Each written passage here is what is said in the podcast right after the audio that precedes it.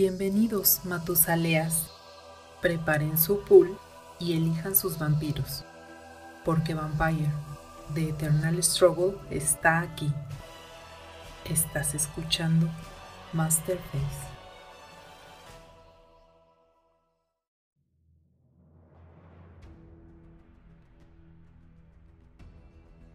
Buenas noches, Matusaleas. Enderecen Minions, ganen sangre de sus hunting grounds porque Masterface está a punto de empezar. Y esta noche, como de costumbre, nos acompaña el príncipe de la ciudad, Carlos, que sobrevivió a los intentos de Diabler y la semana pasada. Carlos, ¿cómo estás? Muy bien, pues aquí, este, como bien mencionas, ¿no? Sobreviviendo al intento de Amaran, pero ya estamos una semana aquí para hablar de, de esto que se siente muy emocionante, ¿no? Sí, amigo, el príncipe tiene que estar a las vivas porque si no, llega nuestro aliado robado de Juárez Vaina y nos la aplica Aidan Rodríguez. ¿Cómo estás? Hola, buenas noches, muy bien, muy, muy eh, agradecido de estar una vez más aquí con ustedes. No se preocupen, habrá más intentos en el futuro. Hay que mantener filoso al príncipe. era, solo, era solo una prueba para que el príncipe se mantuviera las vivas, lo entendemos. También se encuentra con nosotros Luis, el representante del el club de los juegos de mesa, la casa del Betes en México. Luis, ¿tú cómo estás? Cuéntanos un poco cómo estuvo tu semana. Bien, muy bien ahí emocionante con el torneo mundial que estamos ahí dando por Lucky y pues emocionado de que hay hablar de la mejor secta, por lo menos en el rol. En el BT sabremos qué tal. Muy bien, amigo, muy bien. La verdad es que esta secta de la que nos toca hablar esta semana. Y esta semana, por cierto, también nos acompaña Lalo, el, el director de contenido de Betes en las redes sociales de Betes México. ¿Cómo te encuentras, amigo? Hola, saludos a todos. Pues bien, bien, ya muy a gusto de estar aquí compartiendo con ustedes para hablar de esta fabulosísima y últimamente en esta quinta edición tan mal marginada secta que yo apasionadamente sigo y pertenezco de corazón. Pero bueno, este aquí muy a gusto. Qué bueno que nos acompañes una vez más, amigo. La verdad es que nos emociona mucho yo soy Oliver de la Parra, quien les va a ayudar a conducir podcast esta semana como todas las demás. Y bueno, esta semana si ustedes se tuvieron a leer el nombre del podcast o si no le dieron simplemente clic al play, vamos a estar hablando de El Sabbath, la espada de Caín. Pero antes hay, hay un par de noticias que creo que están muy cool respecto a Betes, especialmente si ustedes son fans de los Nosferatus. Así que qué tal si nos platica Luis brevemente cuáles fueron las cartas que se revelaron esta semana pues como vamos a dejarlo bueno para el final, yo creo que vamos a empezar con el nuevo Ventru, que es el último de la cripta de esta quinta edición. Se llama Kors Brul, es un camarilla príncipe de Mannheim, de capacidad 6, y tiene las disciplinas de Aus Dominate y Presencia básico y Fortitude superior. Buenísimo, ¿no? Pues híjole, la verdad es pues que ¿no? en no darles ni Presence ni Dominate en superior y darle Fortitude y convertirlo en una pequeña pared humana, ¿no? O sea, me parece que está padre. No sé ustedes qué opinan. Pues yo coincido contigo. O sea, o sea, primero un príncipe de 6, no manches. O sea, ya en, en, principio hablar de un príncipe de 6 es que a lo mejor en el segundo turno ya lo tienes jugando. Y sí, haciendo este un poco mención de lo que mencionabas en el episodio pasado, pues esto también denota mucho, ¿no? Que no hay muy vampiros muy grandes. Y creo que esta es una muestra, ¿no? Que tenemos un príncipe de 6 que, bueno, es bastante jugable más por ese fortitude superior que lo deja usar free drives, sea o no sea bloqueado. Sí, efectivamente, creo que ese fortitude lo va a hacer una pared interesante o un multiactor interesante también y el, tema de ser príncipe pues está bien, bien padre. ¿Dónde se encuentra esa ciudad, saben? Alemania. Ajá, en Alemania. También es un principado que no se va a contestar, ese también es un tema interesante. Esto está, está interesante, ¿no? Todos estos de la quinta edición como que está bien difícil. Este también yo creo que tiene que ver con que las ciudades de la camarilla se cambiaron y con los conflictos de poder, entonces yo creo que también por eso estamos viendo de repente ciudades poco usuales, ¿no? Sí, justamente. ¿Qué más, amigo? ¿Qué más tenemos para, para Pues ahora sí vamos con lo con el clan estrella de esta quinta edición, ¿no? Que pasó a ser el clan más amado, parece ser. Eh, pues el último vampiro revelado de la cripta Nosferatu es un capacidad 5 que se llama Wauneka y tiene las disciplinas de Potent Superior, Auspex, Offuscate y Animalismo Básico. Me parece un vampiro muy interesante, sobre todo por ese coste y el Potenza Superior combinado con este toquecito de, de Auspex para poder hacer ahí cosas malvadas. Yo creo que a pesar de que no es el mejor de la cripta, puede dar algunas sorpresas. Yo pensé que ibas a hablar de los asamitas. pues con un poco de buena suerte los asamitas los arreglen. Ven que por ahí hay teorías teorías de que Banu Hakim va a ser como todo lo que nunca fueron los asamitas, hacer borrón y cuenta nueva. Entonces, a ver qué pasa. Sí, sí, sí, sí. Y bueno, hablando del, del vampiro que nos compete, este está buenísimo, ¿no? Ese, como dice Luis, el potenza superior. Eh, yo, yo pensé que iba a salir uno último con título, pero la parte de ilustración está impresionante, ¿no? A mí me gustó bastante la ilustración y yo solamente la amé un mazo porque la ilustración me gustó bastante y obviamente el Potens, ¿no? La verdad es que esa ilustración se la van a envidiar todos los gangres. Sí, exacto. Es que además tiene cara de lobito. Sí, sí, está, está bien padre la ilustración, eh, me encantó también. Eidan Rodríguez, ¿este vampiro existe o es una invención de la gente que quiere divertirse? Este, sí, es una inversión de aquellas gentes que no respetan en la metatrama, efectivamente. Pero ya, ya, ya está bien establecido que la metatrama pues es una elección, ¿no? O sea, la verdad es que sí, siempre se agradece tener conceptos interesantes para personajes y sobre todo un, un, un Nosferatu que no se vea nomás simplemente feo, sino amenazador. Creo que es una, una apuesta interesante. Sí, definitivo, definitivo. Me- me- sí, creo que este es un muy buen ejemplo de cosas que se podrían hacer con Nosferatu en el juego de rol. Y pues hablando de lo consentidos que está este clan, pues ya vámonos a la última carta. Con lo bueno. Solo una advertencia, si a ustedes no les gustan los Nosferatus, agarren sus calcetines porque se les van a caer muy duro. Así es, es la nueva acción exclusiva para Nosferatu que se llama Creeping Sabotage. Eh, tiene un costo variable, es decir, X se paga en sangre, es una acción a más uno de sigilo y X es el número de Creeping Sabotage que tú ya tengas en juego y tú estés controlando. Cuando esta acción es exitosa, pones esta carta en juego y durante tu fase de destape, tu presa quema un pool, así directo. Es como unas ratas, pero que puedes acumular, que pones solo Nosferatu y bueno, cualquier minion puede ir a quemar esta carta como una D-Action, pero es una D-Action que no lleva sigilo en una cripta de Nosferatu que viene con capacidad para bloquear, darse intercept y más si es titulado. ¿Cómo ven? Es rotísima, ¿no? Está buena, me gusta. Está bien padre. Sí, está bien chido. Finalmente tienen algo que bloquear que valga la pena los Nosferatu. Entonces está bien, bien, bien. Sí, la verdad sí. No, y ya se está hablando en los foros y en las comunidades de, de toda la, la nueva cara que le van a la- dar a la, con esta carta a la construcción de Mazos Nosferatu, ¿eh? O sea, van a levantar paredes bien rudas con esto. Sí, claro. y, eh, la- además la cripta que tiene Auspex se va a ir para arriba muy cabrón. la- la- los príncipes se van para ir para arriba también muy cabrón. O sea, todo lo que parede. Príncipes con Auspex que también hay. O sea, me parece que va a estar muy, muy, muy cool. Sí, mejor que Justamente. Smiling Jack, ¿no? O igual los puedes Es- combinar, ¿no? Combinan, o sea, Exacto. Es que además está bien padre, o al menos a mí me gusta mucho porque los Nosferatu, que ya habíamos hablado en su capítulo respectivo, que parecía un clan que de pronto no tenía una fuerza muy grande para ir hacia adelante, como que había que buscarle en criptas específicas y todo, tienen una condición alterna de victoria que se va a estar súper fuerte. Sí, sí, sí. sí. Ah, ya, ya, ya, ya estoy muriendo por verle en juego y ver que, pues, qué tipo de mazos hacen, ¿no? Porque puedes hacer un toolbox muy efectivo ya apoyado en esta carta, una pared, como bien mencionó Oliver. O sea, hay tantas cosas que puedes hacer. Sí, estoy muy de acuerdo. O sea, la verdad es que lo, lo interesante aquí, o sea, es que opción evidente es poner un montón y bloquear. Pero hay que ver qué, qué le encuentran a esta carta, ¿no? Con quién la van a jugar más padre, con qué, qué- qué posibilidades tiene. Y, y, pues la verdad, yo estoy muy igual, me, me siento muy en el mismo canal que Carlos. ¿Qué se les ocurre a las personas hacer con esto? ¿Con qué criptas? Exacto. ¿Y tenemos alguna otra noticia, amigos? ¿Nos quieren contar cómo va el torneo internacional de BTS? Sí, claro. Pues al parecer, bueno, ya jugamos la segunda jornada aquí en, en horario en, el, en México. Y pues, ahí vamos, aunque todavía creo que los mexicanos hemos tenido ciertas dificultades, todavía quedan cuatro fechas por delante. Entonces todavía ya sabes que en el Betis todo puede cambiar. Puedes enracharte y llegar a la final. Entonces, pues sí. Y aparte los juegos, ¿no? Los juegos han sido muy complejos y complicados, como, como es el Betis, ¿no? Y creo que Lalo y Luis te pueden ¿no? decir. Ajá, exactamente, te pueden dar un poquito más porque yo el día de ayer lamentablemente no pude participar. Pero creo que lo que fue la primera mesa fue una experiencia muy buena. Y esta segunda mesa, obviamente, pues todo mundo quiere pues apretar, ¿no? Entonces se van a ir apretando más las mesas, valga la redundancia, porque todo el mundo va a ir a buscar puntos. Entonces va a estar muy, muy, muy rudo y muy bueno. Pues cuéntanos, Luis, porque veo que tú vas en el lugar 12, que es un lugar bastante bueno. Eres de, de los mexicanos, eres el que va más arriba y pues felicitaciones, pero pues cuéntanos también qué onda. Pues fíjate que las mesas han estado muy, muy apretadas. Eh, pues esos puntos me los llevé a porque tuve una, una buena mesa en con un que iba bastante para adelante y que tenía la capacidad de llevarse muchos puntos. Pero fíjate que las mesas que me han tocado, a mí en lo personal no me han tocado muchas mesas muy violentas en términos de bleed ni nada. O sea, me ha tocado más toolbox, más pared. Y entonces eso ha, ha apretado mucho las mesas. Pero yo creo que, como dice Carlos, conforme vamos dando en las jornadas, nos va a tocar ver mucho más bleed, mucho más agresión hacia el frente. Y pues eh, expectante y temeroso de ver cómo, de ver cómo vienen esas mesas. Pero muy, muy bien.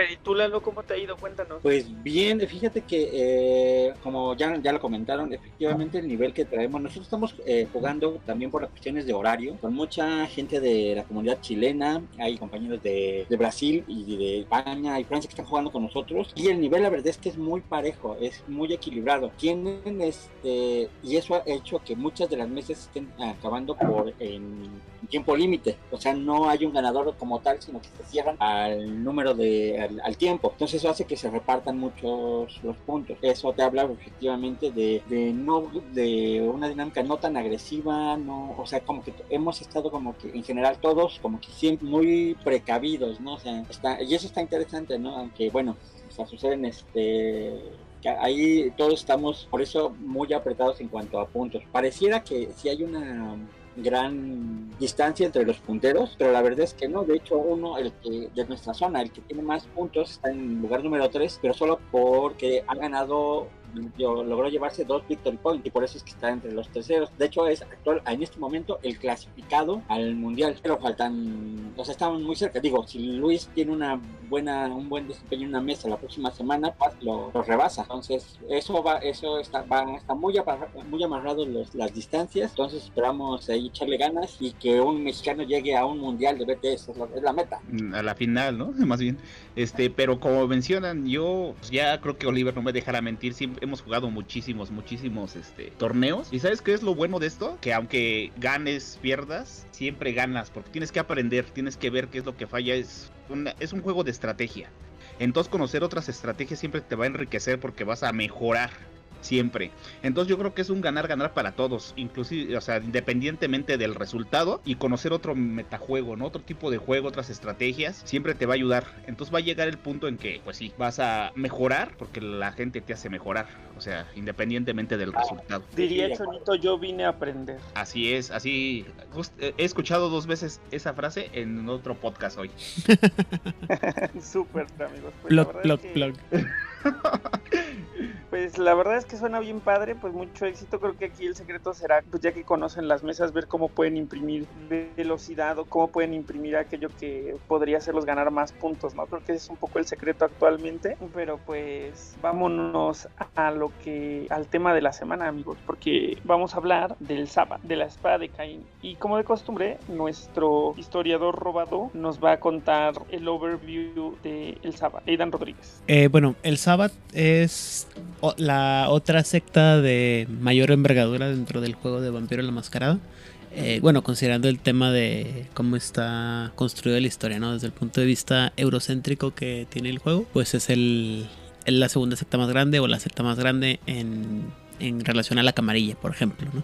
Que es la supuestamente la, la, más grande. Y el Sabbat, a diferencia de la camarilla, pues es una secta que desdeña el concepto de mantenerse al escondido o alejado de la humanidad. Eh, ellos hablan mucho de mantenerse, bueno, de ser evidentes y demostrar que son más poderosos que los humanos y, y dominarlos. Y más que nada estar en contacto con su lado, su lado vampírico, su lado eh, sobrenatural, por así decirlo, o la naturaleza no muerta. Y al mismo tiempo hay un tema ahí muy fuerte del conflicto contra aquellos ancianos que de una manera u otra parecen controlar el, um, ¿cómo, se, ¿cómo decirlo? El, pues el balinas a todos los, los demás vampiros, ¿no? En, en, específico, el Sabbat se crea como una, una respuesta a la manipulación de los ancianos y de los antediluvianos por aquellos dos clanes eh, que se supone han, han, asesinado al fundador de su clan, es decir, el Sabbat y el Simitzi. Y pues es todo, eh, se hacen llamar, como ya mencionó ahorita el señor Oliver de la Parra, como la espada de Caín, considerando que ellos son el ejército que trabaja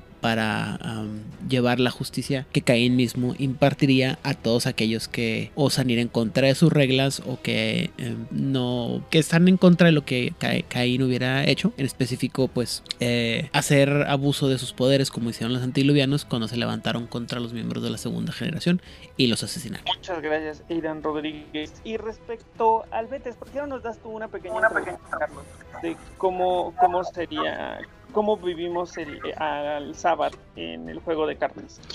Pues bueno, a diferencia de la camarilla, y bueno, la menciono porque, pues sí, es muy diferente jugar con Sabas porque el poder político es menor. O sea, ellos no tienen varios regentes, solo tienen uno. Entonces, de ahí, por la parte del político, sí es un reto. Aunque puedes encontrar muchísimas cosas, pues, están todos los antitribus de los Malkevian, que puedes hacer otros decks de Blitz, etcétera, ¿no? tienen esa contraparte del antitribu, pero sin las cartas beneficio, ¿no? Y sin los títulos beneficio que tienen, pues dicha, dicha secta de la camarilla. Entonces sí es un reto armar un deck Sabat. Un reto, pero un reto agradable, porque a lo mejor te acostumbras a jugar una segunda tradición, te, acostumbras a cierto tipo de cartas. Entonces cuando empiezas a jugar Sabat, tienes que encontrar como que, ¿qué puedo hacer yo para que mi mazo o el deck que estoy buscando hacer, pues tenga la competitividad que quiero, ¿no? Entonces te tienes que valer de otros recursos, a lo mejor no solamente con tener el vampiro titulado ahí vas a influir. Tienes que estructurado de cierta manera. Entonces yo creo que a diferencia de la camarilla, para ser breve en esto, pues sí tiene sus ventajas y tiene sus cartas que ya las iremos analizando a lo largo del, del, episodio de hoy. Yo creo que tiene arquetipos muy buenos y puedes hacer cosas muy, muy, muy ganadoras y lo hay, lo hay. O sea, tiene arquetipos que obviamente tiene lo suyo, pero sí es muy diferente a la camarilla. Entonces yo, eh, o sea, para resumirlo, pues es un, una secta que te la exprime bastante. Tiene obviamente sus diferencias, como he mencionado, en el aspecto de, las votaciones, pero en lo demás puedes hacer mazos muy competitivos y muy ganadores. Perfecto. ¿Y qué tal si Lalo nos cuenta brevemente, él como, como jugador, porque al principio decía que él es muy fan de, del Sabbat, ¿por qué no nos cuenta de los recursos que tiene de repente el Sabbat antes de ya meternos a hablar de las cartas? Cómo no, cómo no. A mí siempre digo, desde, y efectivamente tiene que ver mucho por la cuestión también del rol. O sea, yo, curiosamente yo inicié en el rol jugando Sabbath, jugando Sabbath este, y evidentemente pues mucho de, del gusto que le agarras al, al juego este, que, buscas ejemplificarlo también en el, en el BTS, ¿no? Como parte de eso y con las expansiones que, que salieron pues te daba mucho margen explotar cosas un poquito más, más, más flexibles o fuera un poquito de lo acartonado de que podría llegar a ser con en ese, en ese, en ese tiempo la camarilla, ¿no? Entonces sí podría ser como cosas un poquito más creativas, más, más, más diversas, mezclar así, este, digo, porque al menos en mi experiencia, o sea, en ese entonces los mazos de camarilla eran como que muy cuadrados, ¿no? Había arquetipos este, muy casados y por un poquito de ingenio, la verdad es que con, con los mazos de Sabbath, puedes hacerlos muy creativos, más diversos. No porque no los puedes hacer en camarilla, claro que sí, este, pero en ese momento como que había una gran diversidad como de posibilidades que se amplificaron en las cartas, que seguramente ahorita vamos a ir viendo, este, a diferencia de la camarilla, ¿no? Entonces, eh, tanto los distintos tipos de arquetipos se pueden ejemplificar y los puedes combinar muy bien entre unos con, con otros, ¿no? Entonces, yo creo que ahí dio parte mucho a la a la creatividad de los jugadores de poder mezclar cosas, probar estrategias diferentes y bueno, ahorita lo vamos a ir viendo conforme se presenten las, las cartas. Yo creo que el tema de las tres disciplinas sí hace una diferencia importante entre camarilla y sabate, pero bueno, también fue algo que empezó a pasar después con el tiempo también entre la camarilla, entonces eh, pues antes de, mejor dicho, para poder ya empezar a hablar de, de las cartas de Sabat, Luis nos va a contar un poco qué división se le ocurrió esta semana para poder ahondar en el Sabat y además en en, uno de sus recursos más valiosos, que sería la mano. Luis, entonces... Eh, pues a ver, el Sabbath, así como nos está contando Aidan, que, que es una secta que está mucho más cerca de su, de su lado bestial, de su lado vampírico, etcétera, y que además, a diferencia de la camarilla, que eh, si bien pues los de la camarilla también tienen por ahí sus tramas y sus violencias, pues es el Sabbath el que siempre, digamos, como que tiene una imagen muy clara de, de violencia, ¿no? Y en el Betes está representado de una manera muy similar. La secta del Sabbath se caracteriza porque tiene muchas maneras de explotar esa violencia, ya sea con con eh, todos estos ritos de la Valderie, que pues yo creo que los, que escuchan eh, Juárez by Night pues ya se lo saben muy bien, ¿no? Eh, pues, hay muchas cartas para pasarse sangre entre ellos, para ganar sangre del banco, etcétera, ¿no? Y bueno, unas de las divisiones que vamos a checar aquí son cartas que tiene el Sabbath para poder mantenerse bloqueando. No necesariamente reacciones, pero que se va a poder mantener ahí siendo una molestia, digamos, paredeando. También vamos a ver cartas que tiene el Sabbath para entrar en combate. cartas para ganar sangre, lo, poco que tiene de votos el Sabbath y algunas cartas ahí, digamos, como de miscelánea que algunas son de las más interesantes y acabamos con el, el Black Hand, que yo creo que muchos de nosotros que nos escuchaban ya estaban ahí eh, esperando a ver qué teníamos que decir de esta, digamos, como secta dentro de la secta, ¿no? Y que para mí, no sé, ahorita los demás me dirán qué, qué opinan, pero ahí en el Black Hand hay muchas cartas que eh, lucieron por su originalidad y por la creatividad que tenían, que de pronto no se veía tanto en las cartas de la gran secta que era en el sábado, ¿no? ¿Sabes Estoy completamente de acuerdo contigo. Y que creo que eh, representan muy bien las cosas que mejoras el sábado. A ver, eh, creo que Lalo tenía una opinión ahí. Sí, y yo creo que también representan unos, varios de sus peores defectos.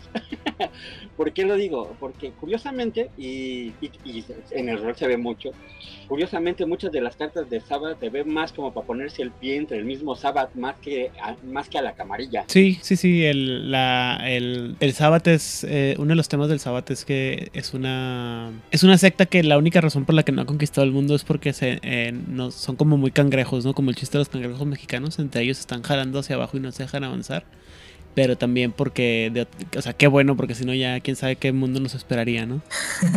sí, justamente. Pero es que además hablábamos de eso hace rato tras bambalinas, ¿no? O sea, era una, una cuestión como que está muy, muy, o sea, es muy padre cómo lo representan, digamos, ese nivel del rol del conflicto de Sabbath con Sabbath dentro de las cartas. Y nada, a nivel de juego en el Betes, eh, pues simplemente lo hace que sea una secta que no luzca y que muchas de sus cartas son super corner case y que te tiene que tocar otro vampiro Sabbath ahí enfrente para que funcione y si no, no sirve de nada tu carta, ¿no? Sí, sí, de acuerdo contigo. Sí, pero también yo creo que de repente se paga por otras cosas, ¿eh? A veces esas, habilidades están medio corner que bueno, me refiero más como a los vampiros, que de repente hay, por ejemplo, simices que le pegaban a los, a los la sombra y viceversa. Eran habilidades medio malas, pero la donde estaba su beneficio estaba, por ejemplo, en los spreads de disciplinas, ¿no? Que también te habla de cómo los vampiros del Sabbat pueden conseguir disciplinas más fácilmente por sus propios ritos y por sus propias prácticas de diablerillas. Pues es que, insisto, hay, hay e, el problema con, la, con el Sabate es que por un lado eran muy unidos, pero también por otro lado eran una... Ah, no sé cuál sería el término completo, es una situación de,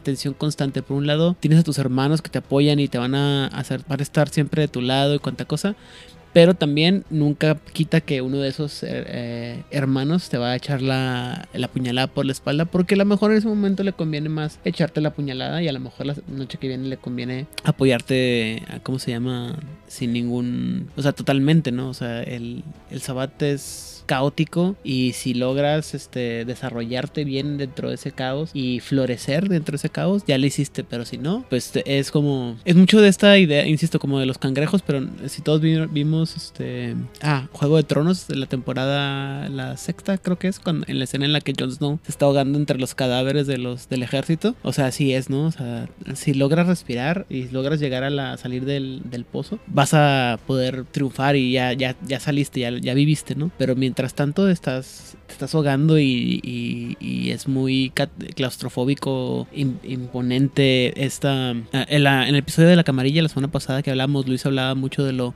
impositivo y, de, y tajante que era la camarilla. El sabate es igual, nomás que a veces como que no, no, te esperas nunca la imposición, ni el ni de dónde viene el fregazo, ¿no? Nomás de repente te llega y, ah, caray, pero... Eh, eh, pero se suponía que éramos cuates, ¿no? Ah, no. Sí, no, somos cuates, güey, pero en este caso, híjole, ¿sabes qué? Entre que, como dice el dicho mexicano, ¿no? De que lloren en tu casa, en que lloren en la mía. Sí, se escucha mucho política mexicana o en general, ¿no? le habla mucho a los mexicanos, ¿no? De entrada Exacto. Ser un, un, país muy sabat y en segunda por todo este tema medio religioso, medio herético, la muerte, o sea, como que hay muchos temas que tenemos en común con el sabat de repente. Exacto.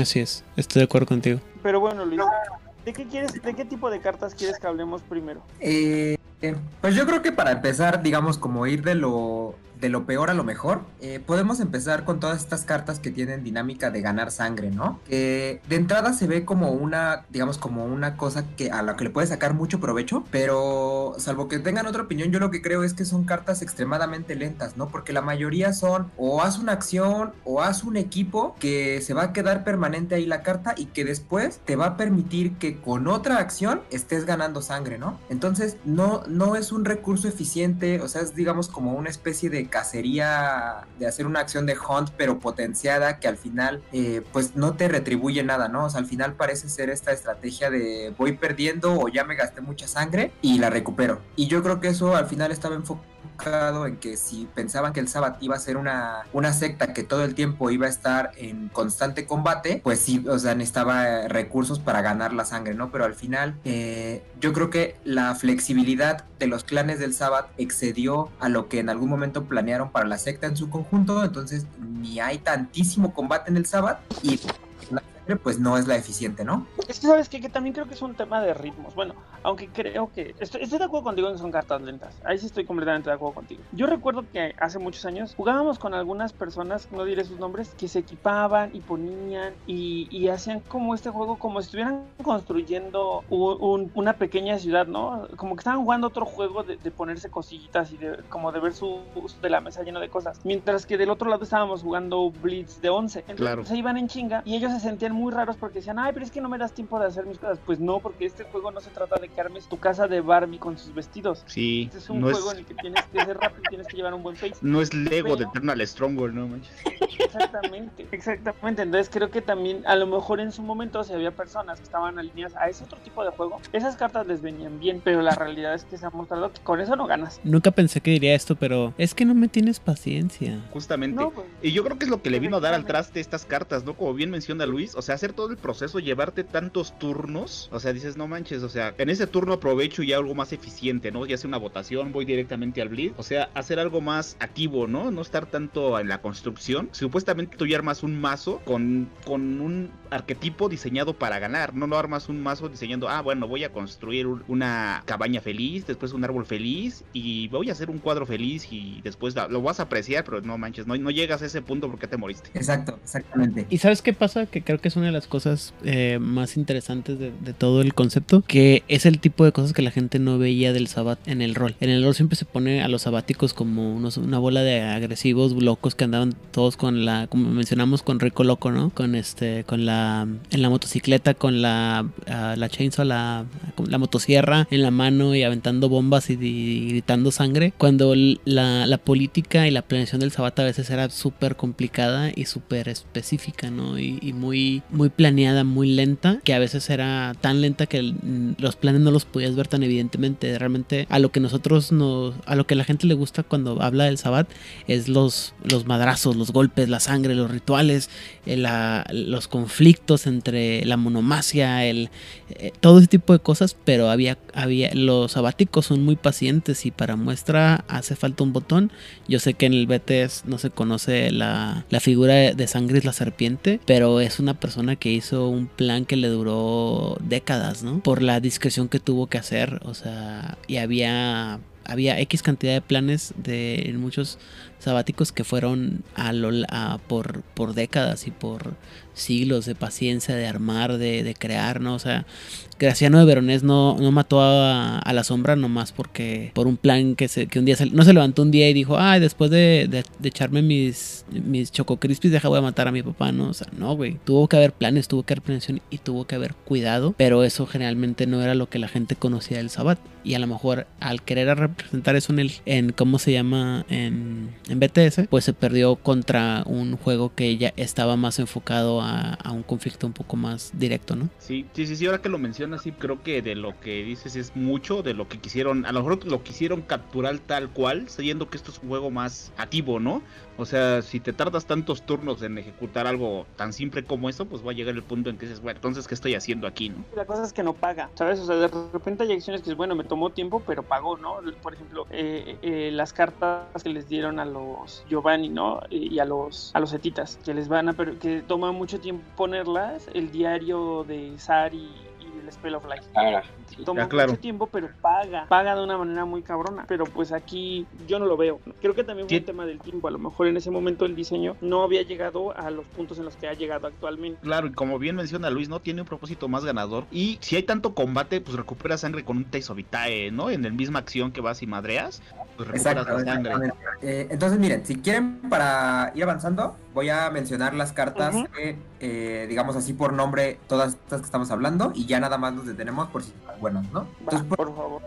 eh, como el Blood Feast, como el Bloodbath, como el Esbat, como el equipo este de el Cáliz de Kinship, o, o equipo locación que es el Local 4, o incluso este otro que es eh, los ritos, el- los Harvest Rites, que te dejan cazar de más, etcétera, pues terminan siendo cartas poco eficientes, ¿no? Pero yo creo que entre esas hay algunas que al menos a mí me parece que brillan un poco, que por ejemplo, el Blood of the Sabbath, la sangre del Sabbath, que es como una especie de perfeccionista que si bien te toma una acción ponerlo, eh, no te condiciona a que te jueguen reacciones, ¿no? Pueden jugarte reacciones, pero si tu acción es exitosa al final, eh, pues igual vas a ganar la sangre. Eh, otras pueden ser el Hungry Coyote, que finalmente es algo que te mejora tu, eh, tu hunt y al costo nada más de una sola carta que lleves en tu deck, ¿no? Que es una Master además, es que no hay manera de, de pues piten en realidad, porque incluso aunque hubiera Soden, pues el Soden se lo gastan mejor en otra cosa. Y por último, quizá eh, el Hunting Ground especial que tienen los, los del Sabbath, que es el Gurchon Hall, que es una locación que al final es un Hunting Ground, pero que pone eh, dos de sangre por turno, ¿no? A dos vampiros diferentes. Esa ya lo veo buenísima, esa, esa última que a mí me gustaría mencionar el festivo. Ah, claro. No, no, pero sí, eh, tú, tú por favor.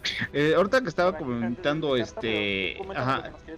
Este, yo estaba hablando que decía este Luis del Harvest, del Harvest Blood o Harvest Rights, no me acuerdo cómo dijo, que te deja cazar a más Ajá, uno de sigilo. Yo, yo considero que esa es una carta buena, porque hacen un combo muy este con el Hungry Coyote que no manches, ya estás cazando de tres. Es una carta que sí te puede dejar a la larga. O sea, a lo mejor en un principio dices, bueno, es la acción y lo que tú quieras, pero combinado con el Hungry Coyote y con un perfeccionista, estamos hablando de, de otra cosa, ¿no? Una navaja. Claro, pero esta es como que más es que particular, ¿no? Para todos. Aunque la cosa es que haces con esa sangre, ¿no? O sea, entiendo, es, es, es, es como un recurso de una estrategia más grande. Claro. Porque va casé de cuatro, qué chido. Ahora, de Pues, te- ¿cómo me gasté esa sangre? Con un minion tap, con Blood 2. Claro, puedes, pues, bueno, hay varias estrategias, ¿no? Digo, hay una muy parecida que Lalo estuvo probando este con unos laibones, que creo que se puede trasladar a esta, que puedes empezar a cazar. Obviamente tienes que lidiar y hacerlo a lo mejor con mazos que te permitan multiaccionar para sacarle el mayor provecho, ¿no? A lo mejor con un Ventro, a lo mejor con algo que tenga Protean y Celerity, algo que te permita llevar a más esto, no solamente que se quede ahí, ¿no? Que puedas bloquear ayudando en estas cartas. Sí, hay, hay, hay, algunas, algunas construcciones que favorecen este tipo de uso de estas cartas, ¿no? Ya mencionaba el de los Laibones con los Starring. También hay uno que vi con Kiasit, curiosamente, con Kiasit que también es de- para que recuperes mucha sangre a, a o sea, a través de estas cartas. Pero efectivamente, como bien dice Oliver, no es por per se por la, por la, por la carta en sí, sino es parte de, de una visión más grande cómo construyes el mazo, ¿no? Es, es por eso que yo mucho de lo que digo es que a lo mejor la carta en sí misma, eh, híjoles, es complicada, pero sí tienes que tener un ingenio como para construirle un mazo que funcione. Exacto, es que veamos cada carta como una pequeña arte de algo más grande, ¿no? O sea, todos son engranes que hacen que una máquina más grande funcione. Claro. Entonces, me dices multiactuar, now we are talking, porque la realidad es que si estamos multiactuando, entonces sí necesitamos ese gasto de sangre y como última acción cazar de 4 y terminar lleno para volver a multiactuar, me suena a una muy buena idea. Sí, como bien menciona Lalo, no tienes que ver en qué. O sea, no son cartas generales que digas, ah, esto le sirve a todos los Sabat, ¿no? O Ajá. esto le va a funcionar a todos los decks. O sea, que ese tendría que ser el fin, ¿no? Al cabo de hacer una carta para Sabat tendría que ser genérica, o sea, que todos le sacan el mismo provecho. Pero no, no se ve reflejado así. Ahí es donde sí estoy muy de acuerdo con Luis. Yo nada más, yo, yo nada más te diría cuál, cuál, por ejemplo, de muchas de estas cartas, cuál será, cuál hubiera sido el gran plus y dices, si se hubieran hecho una bastardez, e hicieras la acción y te enderezaras. No, eso las convertiría, Eso eso las potenciaría. O sea, pero brutal. Y que, y que además es curioso, ¿no? Porque justamente esto que dice Lalo es algo que vamos a ver después con las de Black Hand, ¿no? O sea que al final tienen muchas cosas que los enderezan y hacen siempre como estos vampiros activos que si hubiéramos visto en la escena del Sabbath como tal, hubiera sido muy, muy interesante. Claro. Eh, entonces, bueno, a ver, vamos a pasar a otra pequeña división aquí en cartas de Sabbath, ¿no? Y, pero bueno, antes de eso, quiero eh, ver, creo que Carlos quería mencionar algo del, del Hunting Ground este, del eh, El cardenal, ¿no? Ah, claro. O sea, a mí se me hace bueno pues por lo que mencionas, ¿no? Que le puedes este pasar no solamente a uno, ¿no? Pueden ganarlo dos, pero sí tienen que ser este los más grandes que tengas, o sea, no, o sea, sí te limita ahí, ¿no? O sea, si tienes vampiros pequeños, pues no se las puedes poner aunque no tengan sangre, tienen que ser los más viejos. Se Sí. benefician de esta carta. Y aparte que requieres un regente, un cardenal o un regente. Estamos hablando que cardenales hay muchos, pero regentes solo hay uno. O dos, dos, dos, dos, Shae, Nu y. Melinda. Apenas te iba a decir. No, ustedes tienen dos.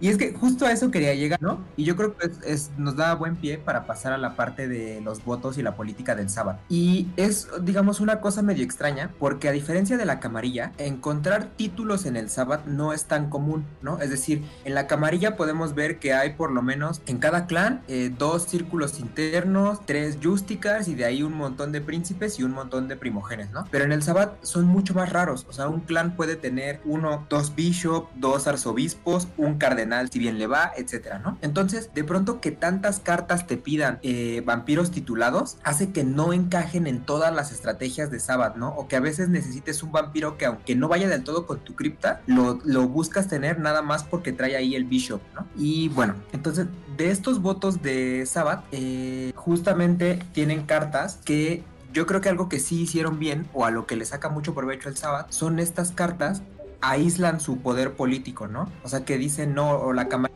no me va a interferir o voy a tratar de, eh, de minimizar esa interferencia lo más posible, ¿no? Entonces, modificadores como la audiencia privada que solamente permiten votar al sábado eh, o esta otra del Atail, eh, que todos los que votan en contra de tu referéndum van a quemar uno de sangre, etcétera, pueden ser cosas que se aprovechan mucho el sábado porque tú vas a tener pocos votos frente a otra otra secta que va a votar un montón y entonces necesitas un poco de, de protección, ¿no? Y pues el epítome de esto pues es la Master de Día de Muertos que solo se juega una vez por juego y que el siguiente referéndum sábado que se llame, o bueno, que se ha llamado por un sábado va a pasar automáticamente. Es una cartota, ¿no? Estoy muy de acuerdo contigo. ¿eh? Y me, me- con el que lo planteas, porque efectivamente, al no tener poder político, se trata de cómo capitalizamos el que sí tenemos, ¿no? Cómo dejamos fuera a los. Y me gusta mucho cómo lo, cómo lo, lo, lo, lo, lo aterrizas, ¿no? Eh, Carlos, ibas a decir algo, perdóname. No, no, no, que es una gran carta, ¿no? De hecho, yo he visto un combo que hacen con esta carta de Día de los Muertos. O sea, te inventan la Master de Día de los Muertos, hacen su votación. Obviamente tienes que evitar los bloqueos y todos lo sabemos que antes de llegar a la votación, al momento que pasa automáticamente juegan un Crypti Rider, creo que así se llama, que modificas y la siguiente Claro. acción política pasa automáticamente. Entonces, obviamente se puede usar una por turno, pero pues esperas el momento a lo mejor de meter dos votaciones o si tienes mucha suerte a lo mejor tres, pero por lo regular he visto dos votaciones que son decisivas porque es una carta que al ser única, o sea, única vez en juego que se puede usar, pues tienes que hacerlo en el momento final, ¿no? En el momento que te va a garantizar que a lo mejor te lleves a tu presa o que hagas que la mesa cambie, ¿no? Parece muy buena idea, ¿eh? La verdad no se me había ocurrido jugarla con un Cryptic Rider, pero sí lo veo hacer esa y luego hacer dos cosas que estén así bien padres y cerrar con una audiencia privada. Claro. Así de votos, creo que a lo mejor a mí me gustaría mencionar que hay un máster, ¿no? Que te puede volver cardenal. Digo, no, Pero- no, no es, son- no es una acción de política o algo que cambie una votación, pero sí es un título. Y si no me equivoco, creo que nada más puede haber un cardenal, ¿no? No lo puede. Regente, ¿no? Regente. Regente. regente, regente, sí, es regente. Y esa, esa qué bueno que la mencionas porque se me hace una cosa muy interesante. Eh, la voy a leer completa para los que nos escuchan. Que la carta se llama así, es una máster que se llama Regente. Cuesta uno de pool, es un título y la pones en un Sabbath que tú controles que tenga capacidad de 7 o más. Perdón, no, más de 7, o sea, es decir, a partir de 8 hacia arriba. Y en ese momento ese vampiro gana el título de Regente, lo que implica 4 votos. Y además, algo que es interesante es que no te limita a que el vampiro esté antes o no titulado. Es decir, yo lo puedo llevar en un vampiro Sabbath común o puedo reemplazar el título de un arzobispo, de un cardenal, de un priscus por el de regente. Pero como buen Sabbath, eh, cualquier otro vampiro Sabbath que tenga, que sea controlado por un Matusela diferente, eh, puede ir y entrar en combate con el regente. Y si al final es diablerizado, eh, le roba el título. Y me parece muy interesante sobre todo porque es una máster. O sea, porque es un título que tú puedes otorgar a cualquier vampiro en un momento, digamos, como muy difícil de evitar, con una, con una sola carta que lleves en tu mazo y puede darte, así en un turno que tengas de frente, cuatro votos que pueden cambiar completamente el panorama político de la mesa. Es que cuatro Estoy votos son acuerdo, o sea, brutales. Justo, y, y además hace mucho la diferencia conceptualmente entre lo que necesitas para convertirte en un Justicar, que es una votación, contra el dedazo de convertirte en un regente como en el Sabbath, ¿no? Sí, claro. Entonces, eso me parece interesante, sumado a lo que dices del combate, ¿no? O sea, como el peor enemigo del Sabbath es otro Sabbath, probablemente, No, probablemente no. seguramente. Sí, no, no hay duda en ese, en este punto, Oliver. Estoy muy de acuerdo contigo, Aidan. No, sé- no sé cómo, no recuerdo cómo dice el dicho, pero entre Sabbath nos haremos daño, pero ¿qué? Nunca nos destruiremos, o cómo dice. Entre Sabbats podemos hacer, podemos... Como ay, despedazarnos, pero no nos hacemos daño. Ándale. Nunca nos haremos daño, sí. Ándale. No, pero entre Sabbats creo que sí se despedazan y sí se hacen daño y lo que le sigue. Pero además te ayuda mucho también a, a potenciar mazos o criptas que por sí no tengan muchos votos, ¿no? O sea, que- o no, se, o, o no representen poder político, digamos, tentativamente. Eso también son, son de las cosas que, que dan diversidad, ¿no? Porque podrías esperar, no, bueno, un mazo de Vento antitribu, este, de, de Bruja antitribu con el Press, es buena, ¿no? Pero por ejemplo, yo esta, eh, por ejemplo, lo de la audiencia privada y este, el Día de Muertos y cosas así, yo tengo un mazo de, de política de, de Malkavians, que no dirías, bueno, es que no nos da, pero funciona bastante interesante y bastante bien. ¿no? Malkavian Antitribu, por favor. Estamos hablando del Sabbath. Bueno, sí, efectivamente. Dijo el la- príncipe. sí, sí, sí. Entonces, sí. Pues la verdad es que creo que es buscarle, ¿no? O sea, al final del día lo que me está quedando un poquito claro aquí es que a lo mejor no son tan claras las cartas que tienes que escoger como de repente cuando haces un deck de príncipes, pero Claro. siempre como posibilidades, ¿no? También a lo mejor en la diversidad está encontrar que se adapta mejor a lo que quieres hacer específicamente con tu deck. Digo, no estoy 100% seguro, a lo mejor hay cartas ahí que sí efectivamente son más útiles que otras, pero pues sería cuestión de que Luis nos siga contando qué otras cartas trae. No sé si me permite, Luis. Yo quisiera comentar una que, este, de estas de políticas, que son, este, este, ahí yo quiero meter mi cuchara. Adelante. Pero, por ejemplo, hay una que yo, fíjate, yo siempre quise armar un mazo, pero no ten- nunca tuve las cartas suficientes como para armarlo. Hacer un mazo de inquisidores. La carta de votos del inquisidor es este es una, una política que da, se la pones, es, es llamada por un arzobispo, un cardenal, y se la pones a un vampiro y le da más uno de blitz y este le da eh, y esa, ¿no? Pero nunca, nunca tuve las suficientes para armarlo. Nunca tuve eh, de esa, de esa, de esa manera, ¿no? Que podría haber sido interesante, pero nunca las conseguí. ¿Me repites por favor qué es lo que hace la carta de Inquisidor ya que te la Tengo aquí la carta si quieres. Es, Ah. es tanto el Sábado Inquisidor como eh, el Templario. Son, digamos, como los títulos alte- alternos que tiene el Sabbath, ¿no? Como el equivalente a los que vimos con el Arcon y con el Alastor en la camarilla, más o menos así, pero del Sabbath. Y el Inquisidor lo que hace es que lo tiene que llamar un arzobispo, un cardenal o un regente. Escoges a un vampiro Sabbath que no haya sido nombrado Inquisidor. Y eh, si el referéndum pasa, entonces le pones esa carta, se le nombra Inquisidor y gana más uno de Bleed. Y además gana la capacidad de, como una acción directa, ver eh, la carta del tope de la, de la cripta de cualquier Metusela. Y si es un vampiro que tenga taumaturgia, quemas esa carta. Y eh, tiene la condición de que cualquier vampiro puede llamar un referéndum para quemar y ese título de Mm, no lo sé. no lo sé. Tengo O sea, ahí como... conceptualmente está cool. Ajá. Vas a ganar con eso, quién sabe. Sí, claro. O sea, ganarías el más el más uno al Blade, ¿no? Y podrías tener la acción para ir a quemar tremers, ¿no? Por así decirlo, o cosas que tengan traum- traumaturgia este en la región. Que bueno, Pero pensándolo un poco mejor, hacerle eso a unos la sombra sí paga, ¿eh? Especialmente si estás po- power bleedeando con la cripta que lleva voto. Ya tienes cómo capitalizar tus votos y, tien- y vas a obtener ese más uno de bleed para que te quemen más a gusto con Arcon Investigation o para que te retiren más a gusto. claro, sí, Pero- puedes aprovechar, ¿no? En lugar de irte a Puede ser. equipar con un retainer que te dé Blade, pues aprovecha la acción política y puedes ganar, ¿no? A lo mejor también con unos toreadores antitribu que llevan presence y hacer un botter y aparte en esa misma acción pues, hacer este matar dos pájaros de un tiro. Sí, así ahí ahí ahí ya este te la compro. Sí, sí, al final del día sí nos convenciste con tu carta. Lalo. El problema es que creo que efectivamente yo, yo sí tengo una, creo que es muchas, ¿eh? Ese es el tema efectivamente con los inquisidores. Sí, exactamente. Porque no salieron en sábado y en tercera, si no mal recuerdo, y era única o algo así. sí. No, pues está cabrón, así que jamás vamos a lograr. No, pues no. ¿Quieres que pasemos a la siguiente Precios. categoría de cartas, Luis? Sí, claro. Eh, yo creo que la que sigue, entonces sí podemos irnos con la violencia del Sabbath, ¿no? Porque tienen un montón de cartas para entrar en combate. Ah, antes de eso, no sé si mencionar un poco el BES Madrid, que creo que para las acciones políticas pues, puede ayudarte un poco, ¿no? Y Lalo creo que la lleva en su mazo. Ay, pero Claro, es, claro, que es más. Power Base es un tema porque, o sea, pues evidentemente hay muchas que son están buenísimas, las Power Base. Claro, pero yo creo que esta porque es la que vienen los preconstruidos y gente que es nueva la puede conseguir fácilmente, ¿no? Porque eh, si hablamos de cartas que son difícilmente conseguibles para gente que está empezando a jugar, creo que es un poco más complicado, ¿no? Claro. Sí, y esta justo. carta, ajá, y- ajá, si esta carta, bueno, les digo rápidamente lo que hace y nada más para cerrar, es una locación única, cuesta uno de pool, y si esta carta tiene tres o menos contadores durante tu fase de unlock, tú puedes agregarle un contador y durante el, el casteo de votos de un referéndum, este, puedes darle a un sabat titulado un voto por cada counter que hay en esta carta. Y bueno, se puede ir a quemar como por lo regular todas las Power Base que te las vas a quemar o las vas a robar o haces algo sobre ellas. Puede este, quemar todos los contadores en esta carta. Ojo aquí, puedes quemar los contadores, más no quemas la locación. Eso es, eso está bien porque son tres votos y durante tu lock le vas poniendo, entonces este, está padre, ¿no? A mí me hace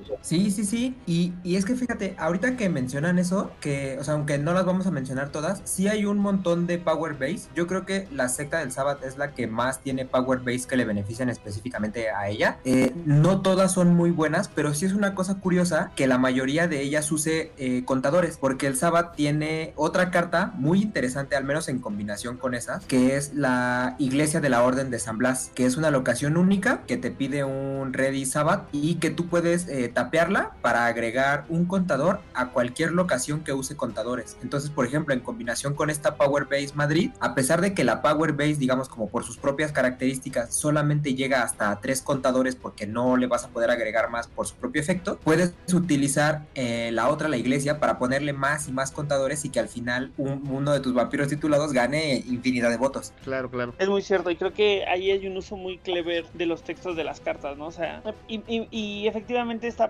padre que se lo den al Sabbat, ¿no? O sea, de repente a lo mejor es medio complicado de utilizar, pero puede darte buenos resultados. Claro, y es lo que mencionamos al principio, ¿no? Tratando de nivelar los votos contra la camarilla, que sí, sí, sí, de, son muy diferentes y son inferiores, ¿no? O sea, si hablamos de, de potencia en votos, tan solo con un Justicar y un Cardenal, pues tiene los mismos, pero si hablamos de los demás, sí, sí se potencializan, vas a ver el círculo interno, puedes hacer un mazo de puros círculos interno, que ahí ya estamos hablando de cosas muy locas, no así con el regente, ¿no? El regente, pues, solito los vi. Ajá, Solo no- con su soledad. exactamente. Y, si, y además si te inventas un regente se lo van a ir a madrear, entonces no... Y los propios Sabbats, o sea, No lo vamos a ir a moderar, lo vamos a ir a retar tranquilamente a una monomacia, Oliver, es diferente. eh, eso. Lo que sí paga de repente es los cardenales, ¿no? Porque mientras que Justicar hay uno de cada clan y no puedes tener a, a Madame Gil y a Montcalmé o no, o no puedes hacer a Madame Gil y a otro Justicar del, del clan Toreador, sí puedes tener diferentes cardenales del mismo, del mismo clan y hay unos que son muy eficientes Claro. en costos, como Conrad, por ejemplo, que cuesta 8 y básicamente es Madame Gil, entonces pues está padre, ¿no? O sea, ahí sí puede haber un tema de eficiencia, pero también es rascar. Exactamente. Y ahí a mí me gustaría mencionar que uno de los puntos interesantes del, del Sabbath y que digamos le da como que también esa posibilidad es la cuestión de los Priscups. Ujú, sí. Cuéntanos un poquito para los que no conocen, por favor cuéntanos un poquito cómo es la dinámica de los Priscus Lalo, porque está súper padre y sí es un diferenciador muy interesante respecto a los a, a la- a las otras secciones. Bueno, pero no sé si yo deba hablarlo o, o- o se lo dejamos a Aidan también que mencione, oh, eh, para que mencione el y ya Ah, pues vemos. sí, por supuesto, que Aidan Rodríguez, aquí sonó como a, a, a ese niño de la escuela de, maestra, ¿va a preguntar la tarea? que Aidan Rodríguez haya, haya hecho la tarea, porque Lalo ya te acusó, así que por favor cuéntanos sobre los Priscus, ¿qué onda? ¿Por qué dirección ahí. Bueno, Sí te redirigieron, ¿eh? Sí. Para Aidan. Sí, pues me hizo, me pasó la pelota. No te preocupes, Lalo, aquí estamos para apoyarte. Los, bueno, es que dentro del el Sabata tiene estructura muy, muy extraña o muy diferente a lo que es la camarilla. Eh, pa- en la base del, de la del Sabat, perdón, están las manadas, que son los grupos de vampiros, ¿no? Y luego encima de esos mm, están a nivel local, están los obispos y los arzobispos. Por arriba de ellos, a nivel un poco más regional, están lo que se llaman los cardenales Y por encima de todos ellos está el, car- el, el regente, que es el que dirige todo el sabbat a lo largo. Pero el regente, pues no es solamente, no, es, no solamente no es todopoderoso, sino que no es todo conocedor.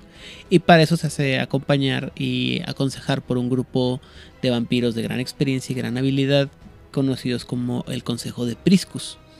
Sí, eh, el, el título de Priscus dentro del sabbat es una cosa honorífica porque básicamente lo que hace el Sabbat es que cuando le, a alguien lo llama Priscus es, es decirle, "Mm, ya sabe- sabemos que eres muy poderoso y sabemos que no quieres eh, meterte en la política o no, no quieres este, dirigir una ciudad o no quieres meterte en, los, en el teje y maneje de lo que es el Sabbat noche a noche, pero tampoco po- te queremos como nuestro enemigo o no te queremos lejos de nuestro control. Entonces te damos un papel de concejal. Te tenemos aquí cerquitas, pero no tampoco te obligamos. Simplemente eres muy, honor- muy honorado y muy respetado y de vez en cuando te vamos a pedir que nos des un consejito por aquí por allá.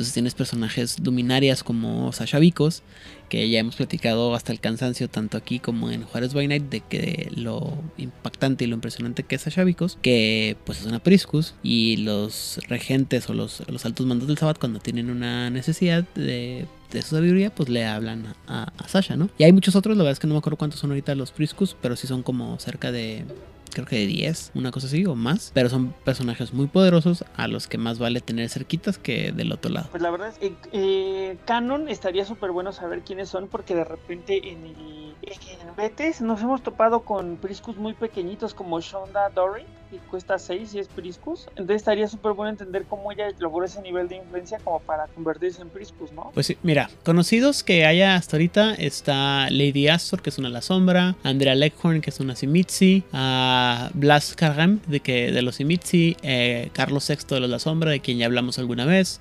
Efraín Sortano, también ya hablamos de él, de los clan, del clan Simitzi, eh, Eli Draxky, del clan Simitzi, el Priscus Gustavus Malenhaus, del clan Ventur de Tribu, es- Joseph Pander fue considerado o se le dio el título de, de, Priscus, Ladislav eh, Chorbea de los Simitzi, Laila Monroe de los La Sombra, Livia Boleslav Cerny, que no sabemos de quién, quién lancea, el Simitzi conocido como Righteous Endeavor o el, el- la, la labor correcta, a Rowena Alden del clan Simitzi, Sasha Vicos, como ya dije, está nombre cuyo siempre siempre batallo en pronunciar que es Sejeni Yolani o Sejeni Ah, Yolani. Esa madre. Eh, Valenko Miritav del clan Simitzi y Venere Carboni del clan Toreador Antitribu. Pues de esos, si hay cuatro en el juego, son muchos. La verdad es que creo que no. Ah, no, como cinco, ¿no? La... Mira, Malenhaus, Malenhaus sí está. Este, Ca- eh, Carlos VI, Sasha. ¿Carlos Sexto está? Sí, Sí, platicamos. Charles, Ah, claro, por supuesto, por supuesto. pero es cardenal acá. Lo pusieron Acá como cardenal. Y Righteous Endeavor de los Simitzi también recuerdo que estaba. Sí, sí, sí, salió hace poco. Y Vicos, obviamente. Venere Carboni también lo manejamos. Venere también. Y Senji Yolan, eh, ahí le debieron porque ella llegó como obispo en vez de ser Priscus. Exacto. Sí la, sí la aguaron. Bastante. Que bueno, no sé, es que ahora, para, para ver si le ganó o le perdió, me gustaría que Carlos o Luis o, o Lalo expliquen cómo es la dinámica de los votos de los Priscus, porque los Priscus ofrecen tres votos como bloque, no personalmente. Exactamente. Bueno, Pues te lo explico venga. rápidamente. Bueno, Carlos, de tu ronco pecho. Este, como bien mencionas, es como lo hacen por bloque. ¿Qué quiere decir esto? Que si hay dos Priscus en la mesa, dependien- independientemente de quién los controle, ya si los controlo yo, pues obviamente yo tengo el bloque completo y voy a votar a favor o en contra dependiendo del referéndum. Si lo controla alguien que sea tal vez mi predador o mi presa, entonces va a haber conflicto, pero a lo mejor con mi aliado pueden haber este votos este similares. ¿Por qué votan así? Ellos este pues representan su bloque de esta manera.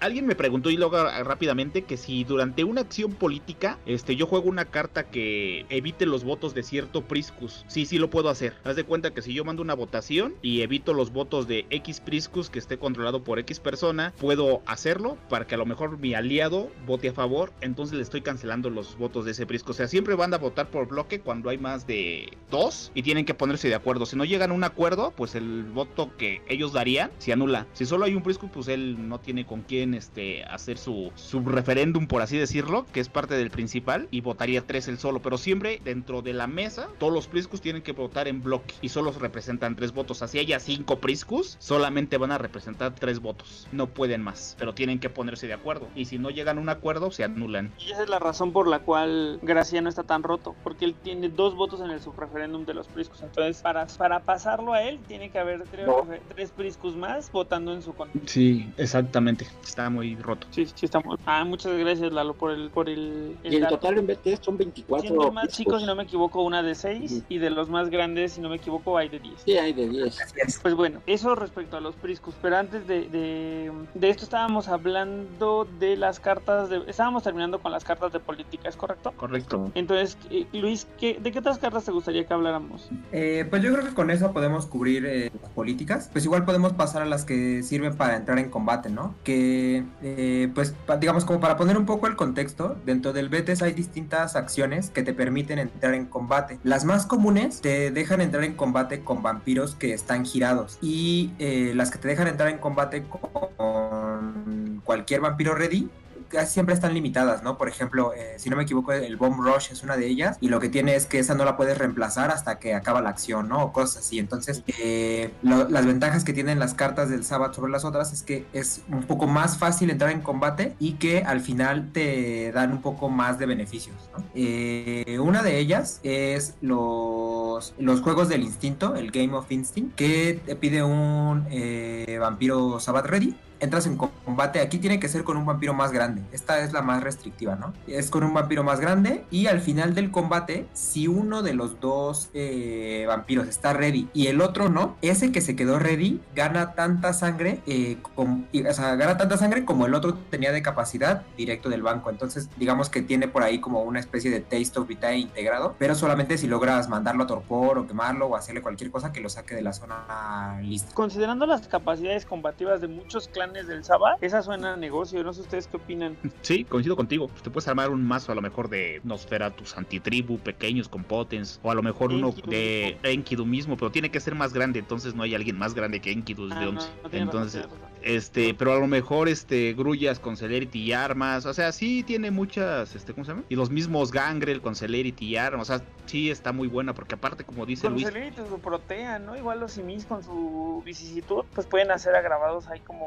exactamente. Y esto que tenga un Texas Vitae integrado, no manches. Sí, es donde pago. realmente le gana la carta, ¿no? Con ese texto vita integrado. De otro modo estaría bien, pero... Ajá. Justo. Y es que lo, lo padre es que dependiendo de la estrategia que juegues, puede salirte eso muy barato, ¿no? O sea, solamente pensar que con un Ivory Bow, tú a lo mejor te quedas a recibir un guantazo de 6, un guantazo de 7, pero mientras no te manda torpor, tú con tu único punto que le estás metiendo de agravado, ya lo sacaste y ya te volviste a llenar de sangre. Sí, creo que ahí radica su maldad de la carta. Sí, de nuevo un poco, con eso no voy a ganar porque pues ganando sangre no ganas BTs, pero ¿cómo, cómo, cómo se vuelve una, un engrane importante en tu motor para poder hacer el, el punto, ¿no? Los puntos que necesitas para ganar. Entonces, si es un recurso interesante, la cosa es en, en dónde cae. Claro. Y bueno, la otra que tienen para entrar en combate, que es muy buena acción, es el Rumble. Esa igual Vampiro Sabbath, entras en combate XY con cualquier minion que esté ready controlado por otro mato. Y aquí la ventaja que te da es que durante combate tiene eh, más uno a la mano. Y además, si tiene otra una restricción que es que vampiro actuante termina, eh, o sea, sale el combate y no está ready, se manda a torpor, que lo queman, etcétera. Entonces, eh, el que hizo la acción tiene que quemar un pool. O sea, tienes que mandarlo a torpor o a deshacerte de él, ¿no? Porque es un minion, o sea, quemar al minion, mandar a torpor, porque si no te van a castigar este quemando un pool, ¿no? Ah, bueno, Esa no, más bien- carta se me hace que está padre, pero es bien castigadora. Sí. Pues, Pero yo muy ¿eh? A mí se me hace de las mejor, la mejor carta para entrar en combate, ¿eh? A mí se me hace. Sí, Yo la uso. Yo- de acuerdo con Lalo. Es que en cuáles son las capacidades que tienen los otros vampiros, ¿no? O sea, los clanes de- del Sabbat. Los simis pueden alcanzar mucha prevención o tienen mucha flexibilidad para dochar, para prevenir, para muchas cosas con la vicisitud. Los La Sombra, igual, ¿no? Tienen todos estos combos que además Lalo ha hecho muchos de esos, de todos sus decks malvados de la sombra, entre dochear, tirar este, adicionales con obtenebración, etcétera. Entonces tú puedes aguantar muy bien el, o sea, el combate, salir de él y estar ready para que no te castigue con un pull. Y, o sea, tienes la flexibilidad de entrar en combate con cualquiera y vas a tener más uno a la mano durante ese combate que puede ser muchas veces la diferencia entre sacar la carta que necesitas o... Si no te bloquean, exactamente. Claro, bueno, eso sí es importante. Ujú. Pero mismo Yo estoy si muy de acuerdo en que es una, es herramienta padre, pero es que al final tampoco mide, no puedes medir exactamente lo que va a pasar después y que termines pagando un pool porque no te salió por algo que tú no calculas, se me hace que está pesado. Necesitas tener un deck muy, muy firme, ¿no? Un deck que sabes con certeza que lo vas a mandar a torpor. Claro. Y aún así Sí, de repente sa- no sabes, ¿no? O sea, es que... Claro. O sea, hay veces que lo vas a tener muy claro porque ya pro peleaste antes porque ya viste su mano o lo que sea. Pero va a haber momentos en los que sea, no sabes qué hay en la mano del oponente. Exacto. Sí, pueden ver muchas cosas, ¿no? Porque tan solo con que te hagan un obedience, Ya ¿no? Efectivamente. Ya con el puro venir ya. Es que creo que la están entendiendo mal, chavos. Porque no quemas ah, sí, un- ahí no entra. Ahí no entra. En el OB10 no entra porque no entras en combate. Sí, no, ahí no. Pero a ver, que, que Luis haga su aclaración. Es que no, no, no pagas un pool si no lo mandas a torpor. O sea, pagas un pool si a ti te mandan a torpor. Es correcto. Ah, es verdad, ya la leí. Sea, Ah, ok, ya. Puedes simplemente golpear al otro, madear y dejarlo desgastado, lo que sea. Si tú sobrevives en combate, entonces no pagas. Y de nuevo, es interesante porque no importa que al final te bloqueen y no ganes ese más uno a la mano, porque de todos modos, si te bloquean, tampoco vas a tener el castigo. O sea, si a ti te mandan a torpor, pero te bloquearon, tampoco vas a quemar un pool. Entonces, como que sí que yo sí estoy con Lalo en que es la mejor carta para entrar en combate porque de una u otra como que está muy balanceado entre lo que ganas y lo que pierdes y es la es la única carta que sin un castigo como el no reemplazarla y jugar ahí en cambio con una carta menos te deja entrar en combate con lo que sea. Sí, tiene razón, Luis. Creo que sí. Luis, ahí la Tienes entendimos toda la razón. Acabas de cambiar mi opinión. Te compro tu carta. Sí, también yo. Uh, y Me da, me da mucho gusto que. O sea, ¿sabes qué, Luis? Igual sé que eso no tiene nada que ver, pero sí me gustaría felicitarte por el nivel de entendimiento que has alcanzado del juego. ¿Sabes? Sí, pues Si es- todo el mundo ent- Ajá, sí. O sea, es que si todo el mundo entendiera neta el juego como tú has logrado entenderlo en este, mo- eh, eh, en este tiempo, sería más Eh, divertido. Es que tenemos que aclarar para los que nos están escuchando, creo que, que tendrás un año jugando. Cuando llegamos al club tendrás un año jugando. yo creo que sí, más o menos. Entonces, pues estamos hablando de que pues, eres el novato del, del, del año, ¿no? Porque, pues aparte del papel que estás haciendo, digo, allá que Oliver hizo la aclaración, pues sí, nos llenas de orgullo y más que nosotros te enseñamos a jugar, creo que no lo enseñamos tan mal. Ahí sí, esa, medalla sí no es mía, yo no le enseñé a jugar, pero la neta sí para Carlos y para Lalo, sí, que, que, qué chido ver que ahora quien me tocará enseñarles a Aidan Rodríguez. Y es que, hemos dicho muchas veces, o sea, en el Betes yo creo que sí aprendes a, así que a, punta de catorrazos, ¿no? O sea, de todas las veces que, o sea, yo con los de Lalo del Sabbath que hacen una cantidad de maldades impresionantes, o sea, yo a Montano lo saca Lalo y le tengo demasiado respeto, o las cosas que hace Carlos también con sus decks que de pronto aún jugando tranquilo se agandalla, como que te, te, te hacen esperar estas cosas, ¿no? O sea, a ver, ¿dónde voy a meter esta carta? ¿Para qué me sirve más? ¿Cuáles son como los beneficios o los déficits que tiene en mi mazo específico,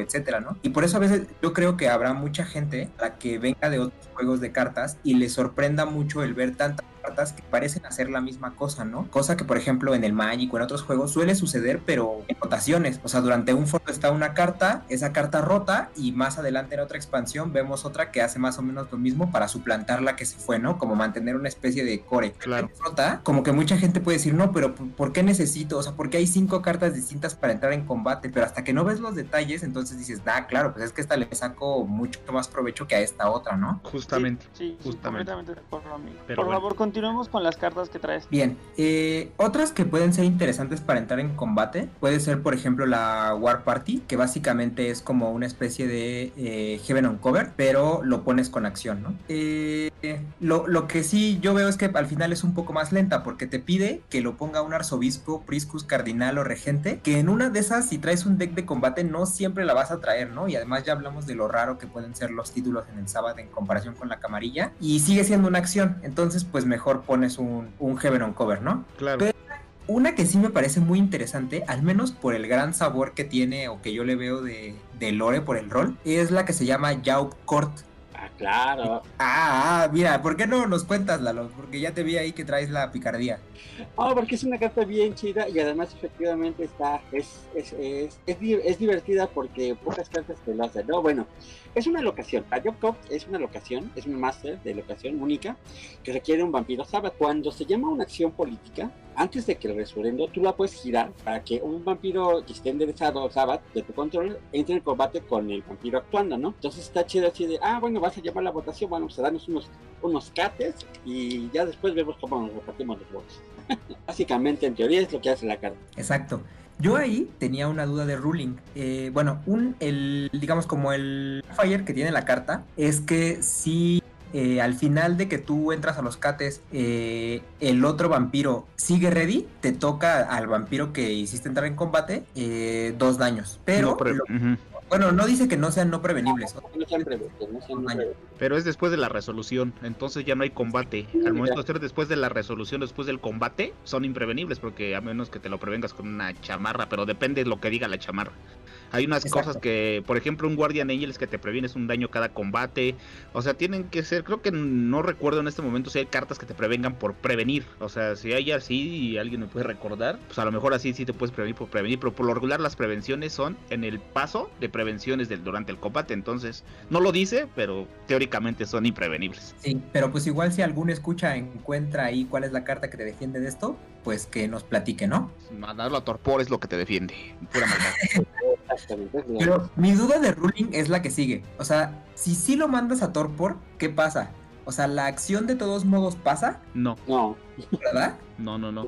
De hecho, ajá, de hecho la carta te lo dice al final, te da así como que a entender eso, que si el después de que dice que tomas el- los dos daños, dice que el referéndum es conducido como normal. Obviamente si lo mandas a torpor no hay quien lleve la votación, ¿no? Es como es como si tú eres un político y te asesino antes, güey, pues ya ya no llegaste. Exacto. Entonces, es, es que es eso que también por lo que se rió Lalo, ¿no? O sea, la carta tiene muchísimo sabor. Es, a ver, yo soy del Sabbath, yo no voto, pero como madreo. ¿Vas a llamar votos? Pues antes de que puedas hacer eso en lo que yo no soy bueno, te... Te perdimos, Luis. Te perdimos Sí. un poquito, Luis, pero entendimos la idea de... Es que iba a ser una votación, Oye, alguien madre. lo Sí, alguien le hizo un direct intervention para que no ande ahí de disruptivo. Ándale. Yo sí soy bueno. Pero bueno, Y lo seguimos perdiendo un poco. No, no, no, más bien que ya como que me detuve para ver si opinaban otra cosa.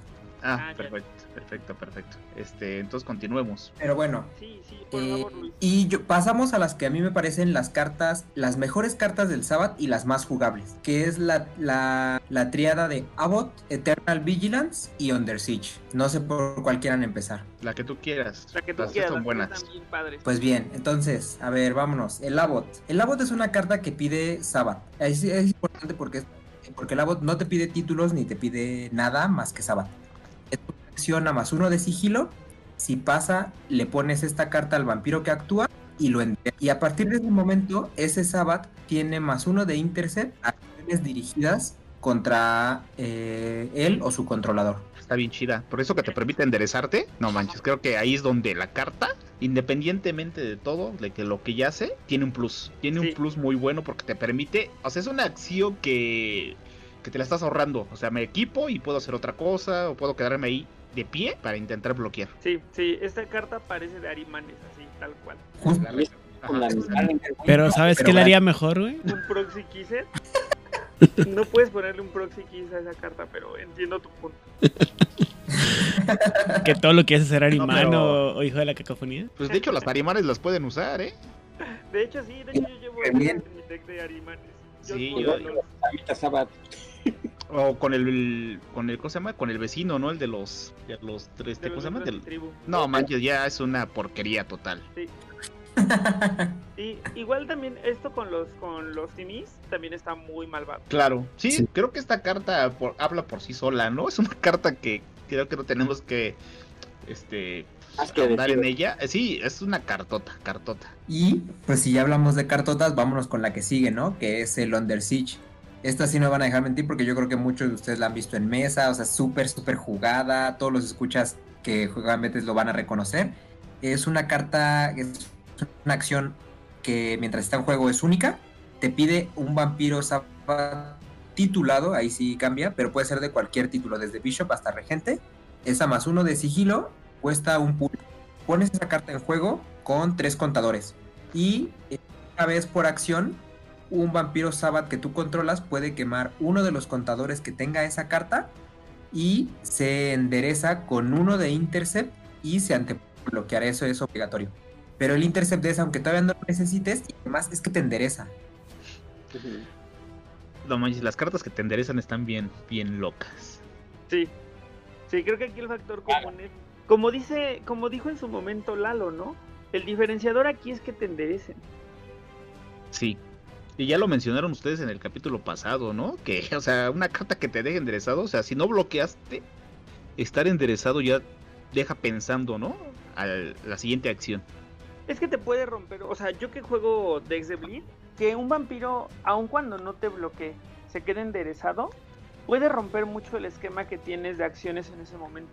Si tú ya tienes un cálculo de qué vas a hacer, cómo lo vas a hacer, y basado un poco en lo que tienes en mano y lo que te puede salir, que alguien se quede enderezado puede completamente frenar tus acciones en ese turno o limitar lo que puedes alcanzar a hacer contra el hecho de que hubiese estado girado todo, sino o que hayan hecho güey, fallen y se queden girados, ¿no? Entonces ahí está el tema. Exactamente. Sí, bastante. Y aparte te ahorra tres wakes, ¿no? De cualquier cosa, porque son tres contadores. El único que es única, ¿no? Entonces, bueno, ahí sí hay un conflicto si alguien más quiere poner una, porque pues ya, ya sabemos lo que pasa, ¿no? Yo creo que para llevar un... carta, perdón? Under Siege. ¿Y esto le, le rinse nivel para, para Aidan Rodríguez en términos de, de lore, de conceptos del Sabbat? ¿Qué? ¿Un asedio? ¿Bajo asedio? bajo asedio.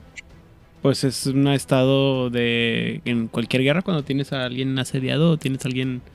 Ah, ¿Cómo se dice en español? Hay otra palabra en español para esto. Cuando tienes a alguien. ¿Has hecho? no has hecho. Que lo tienes como sitiado. eso, ándale, bajo sitio. A eso me refería. Sí, ah, pues es el concepto de tener a alguien encerrado y esperando que se le acaben los recursos. Como. Claro, Como nos tiene el COVID a todos ahorita. Exactamente, justamente así estamos. Y lo, yo creo que lo que va más de acuerdo es que lo tiene que mandar alguien titulado, ¿no? Como que el titulado pone la alerta a los demás y ahora sí, güey. Pues, igual que comentaba ahorita Luis, es que las, las, las cacerías de guerra, los asedios, todo lo que tiene que ver con movimientos de guerra de parte del Sabbat no los puede...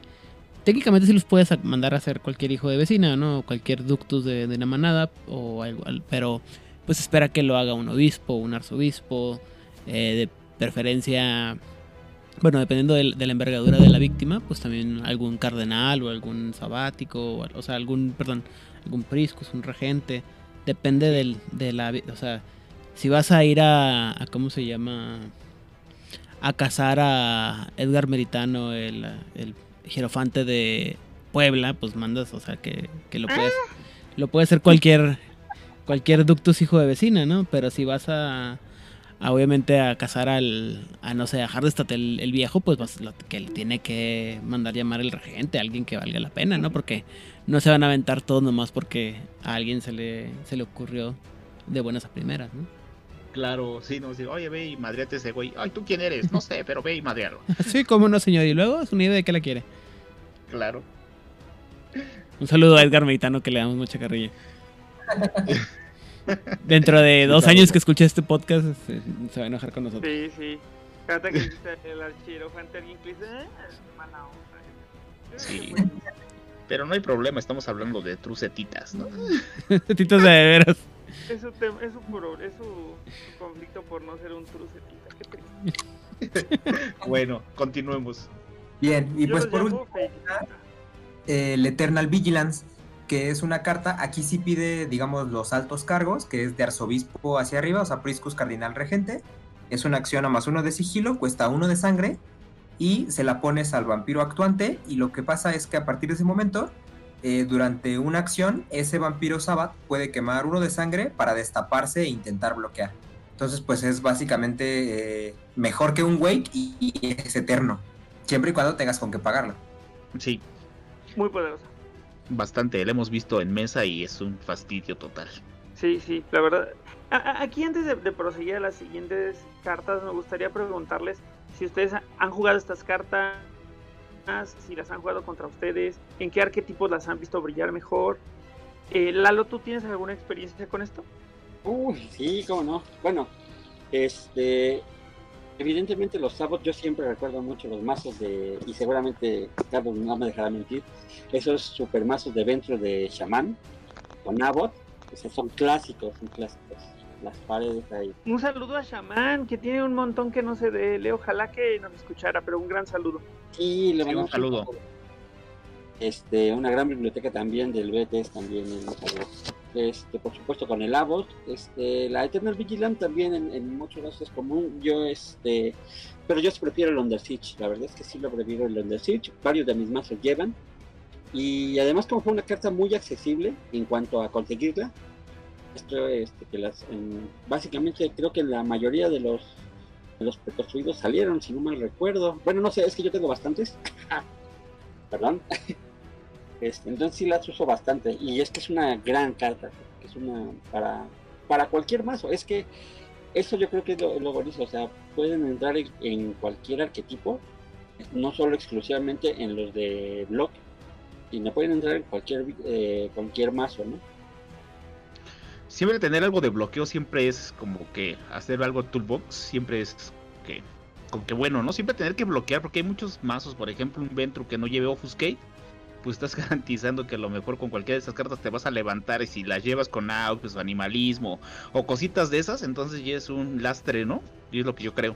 Sí, yo, yo lo que creo es que justo van con el arquetipo, ¿no? O sea, por ejemplo, a mí el, el me gusta un poco más para cosas toolbox, ¿no? Yo lo llevo en mis, mis toolbox, porque finalmente cuando no alcanzas eh, ni buscas alcanzar tanto intercept, pero sí lo suficiente para parar ciertas cosas, eh, pues el Under Siege es muy flexible, ¿no? Porque además levanta a cualquier vampiro con ese más uno de, de intercept. Y yo creo que las otras dos pueden ser un poquito más especializadas dependiendo del mazo, ¿no? Por ejemplo, el Eternal Vigilance, seguramente con, como dicen, ¿no? Con el Ventro Antitribu que ya trae el Auspex y que ya sabemos que es muy bueno paredeando, yo creo, yo creo que se lleva un poco mejor, ¿no? Porque lo que necesitas es enderezarte, porque las herramientas para bloquear ya las tienes de otro lado, ¿no? O, el Abbot al revés, a lo mejor en, clanes que tienen mucha reacción, como a lo mejor estos de animalismo que, que se enderezan en los blitz con los perros o con cualquier cosa, tener ya el interés para poder parar un poco más las cosas, pues es mejor, ¿no? Como estrategia también te puede servir bastante. A lo mejor me pongo un Abbot y a lo mejor no intento bloquear un Bleeder, pero sí le hago que meta sigilo para que mi presa le cueste más trabajo, ¿no? Exacto, o con el Eternal Vigilance, a lo mejor quieres enderezarte contra alguien que, que, sabes que va a pasar porque tiene sigilo, pero pues a lo mejor lo que tú buscas es poder enderezarte para luego actuar con un Enkilkog o cualquier cosa de esas, ¿no? Pensando que los que tienen títulos son esos vampiros grandotes de capacidad. Correcto. Sí, sí, sí, sí, ya va más por, bueno, obviamente la utilidad y puedes jugar con la estrategia también, ¿no? Entonces sí, son cartas buenas, ¿no? Sí, estoy completamente de acuerdo. Estoy completamente de acuerdo. O sea, creo que son muy estratégicas. De repente se trata como de encontrar cómo, ¿no? Pero sí están padres. Bastante. Y pues bueno, ya a partir de ahí, yo creo que antes de pasar a las de Black Hand, pues ya nada me gustaría ver si alguno de ustedes quisiera mencionar alguna carta en especial dentro de todas las que quedan del sábado, ¿no? Yo en lo personal, por ejemplo, tengo dos cartas que me parecen bastante interesantes que son el Findish Tongue y los ritos de sigilo. El Findish Tongue es una carta que permite a cualquier vampiro Sabbat lidiar con más uno de sigilo y además los vampiros anarcas tienen menos uno de intercept en esa acción, lo cual puede venir muy bien ahora que salga a quinta edición, ¿no? Y además, si eres simis, pues lo aprovechas mucho más porque si el bleed es exitoso, eh, vaya donde vaya, o sea, ya sea tu presa o redirigido, puedes quemar uno de sangre para enderezarte durante la fase de descarte. Y los ritos de sigilo es una carta que a cualquier vampiro Sabbat, al costo de uno de sangre, eh, bueno, en realidad dos de sangre, da sigilo, porque el es una modificadora que cuesta uno de sangre y otro vampiro Sabbat distinto tiene que quemar otro de sangre y le da sigilo a esa acción, ¿no? Aunque no lo necesite porque se juega cuando es anunciada. No me parece la mejor carta de sigilo, pero yo creo que puede ser bastante flexible pensando en todos estos clanes que no lo llevan por disciplinas y además como ya vimos viendo que el Sabbath es una secta que fácilmente gana sangre mejor no le pesa tanto el gastarla de distintos vampiros, ¿no? Sí, sí, sí, sí. Sí, de hecho creo que tienes un mazo que lleva estas cartas, ¿no? Bueno, Findy Stone creo que le lleva, no recuerdo bien. Sí, sí. Sí, se me hace muy buena, a mí, gusto.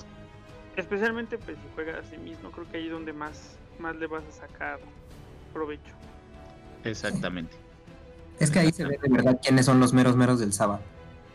Pues él los y la sombra, ¿no? Supuestamente. los heraldos de las ah, también. Y más con los nuevos este fantasmitas. Ajá. Sí, sus fantasmillas malvados. Bastante, pero bueno. Yo quiero mencionar, que estaba hablando este Luis, una que se llama Danza Macabra, que es una carta master que se me hace bastante jugable, dependiendo también si llevas un arquetipo que no lleva fortitude y multiaccione, que dice que eliges un zabal listo y ese vampiro, bueno, lo tienes que controlar obviamente, y una vez este turno, cuando él hace una acción exitosa, puede quemar uno de sangre para enderezarse. ¿Mm? Se me hace como que tener una acción más, ¿no? A lo mejor no para retacar tu mazo de estas cartas, pero a lo mejor llevar tres o dos para dar la sorpresa en un momento justo, ¿no? La verdad es que esa carta a mí sí me parece que está padre y me la ganaste porque quería hablar de ella, pero sí está padre, o sea, no son... Es que hay cartas que no van a multiactuar y que de repente... Hay clanes que no pueden multiactuar, ¿no? Tipo Malkavian Antitribu no pueden multiactuar. Y, y qué bueno. Sí. Pero que de repente te salgan con esto, sí es así de no mames, o sea, como si no la estuviéramos pasando suficientemente mal. O los la sombra, ¿no? Por ejemplo, también que en la mayoría no podrían multiactuar. Que te hagan Exacto. esto, un Kiasit que te haga esto, no manches, está mal. Sí, no, no, no, no, no. Una locura total. No, y un Kia Ceed, no manches. O sea, estamos hablando de locura, ¿no? Pone una Sí. Songo Pan, se endereza y después hace otra acción, se endereza y después te masacra. Pues e- es que peor que eso puede ponerse, por ejemplo, puede equiparse algo que le va a dar bleed, enderezarse, Song of Pan, que la- lo va a enderezar y luego ahí te va la voladora. Exacto. Y harta diversión. Para el que lo hace. ya, te redirigen y pues termina matando a Chonito. Divertido. Un saludo para Chonito también. Sí, un gran saludo. Eh, nos falta nos falta alguna carta que quieras mencionar, por favor, este Lalo. Yo sí, este. Hay, de hecho, yo, yo hay un par de cartas que quiero mencionar. Este, una porque realmente se me hace muy funcional y otra porque siempre, siempre ha sido muy divertida, más por el lore que tiene que otra cosa. La primera de ellas rápidamente es el Pentex me ama. Ah, claro. Cuéntanos qué hace. Esa es una master de locación, es una locación única, donde tú puedes eh, girar esta carta, esta carta, y elegir un vampiro sabat, y durante una acción de este de sangrado, este vampiro puede quemar uno de sangre para ganar más uno de bleed. Entonces es una en mucho, bueno yo la llevo, yo la llevo en muchos mazos de este de, de Sabbath, este principalmente por ejemplo con los ganglios de antitribu que no se caracterizan como por tener mucho de poder de sangrado o algo así, les da, les da mucho punch. Y bueno, si la metes en clanes que sí tienen con qué sangrar, bueno, pues haces una barbaridad. Eso es cuanto a esa. Y la otra que quería mencionar rápidamente, para no extenderme demasiado, es la, la prueba del cajón de juguetes. Ah, claro, además es súper temática. Eh, y ahorita Aidan Rodríguez la va a cachar en el aire y nos va a explicar de dónde viene. Pero por favor, platícanos qué hace la carta. Igual, es esta, el, el Toy Chest Test, o la prueba del cajón de, de juguete, de Toy, de hecho debería ser. Este, eh, requieres un, es un Master, requieres un Rey eh, Vampiro arriba de 4, o sea, de 5 para arriba. Y tú puedes destruir un vampiro Sabbath con capacidad menor a 4. Este se haya puesto en juego durante la última vuelta de, turno. Y no la puedes usar si tienes un vampiro en, en contesteado, ¿no? Entonces esa es el Toy Test. Sí, está bien loca, ¿no? Y creo que Toy hace en referencia, ¿no? Al, al Samedi, ¿no? Toy, Exactamente. meramente. Y Qué ahí nos va a contar, porque esto además sí es algo que sale en, en Montreal by Night, o sea, sí. En el libro más mencionado de, de Masterface, Probablemente. que es Monreal by Night. En- bueno, en Monreal by Night existe un personaje que. ¿Cómo? Que necesitamos tener un sonidito ahí para cada vez que se mande este, a Montreal by Night. diga, Sí. Coro angelical. ¿O están escuchando esto en su casa eh, con calma ya en la noche? Échense el drinking game de cada vez que mencionemos algo de, De Monreal by de, Night. de Montreal by Night, échense un shot. Exacto. Bueno, eh, en, en la, en la imitación de Monreal by Night existe un personaje que se llama Toy. Y Toy es un Samedi cuadrapléjico del tamaño de una muñeca, ¿no? Entonces es una cosa chiquita.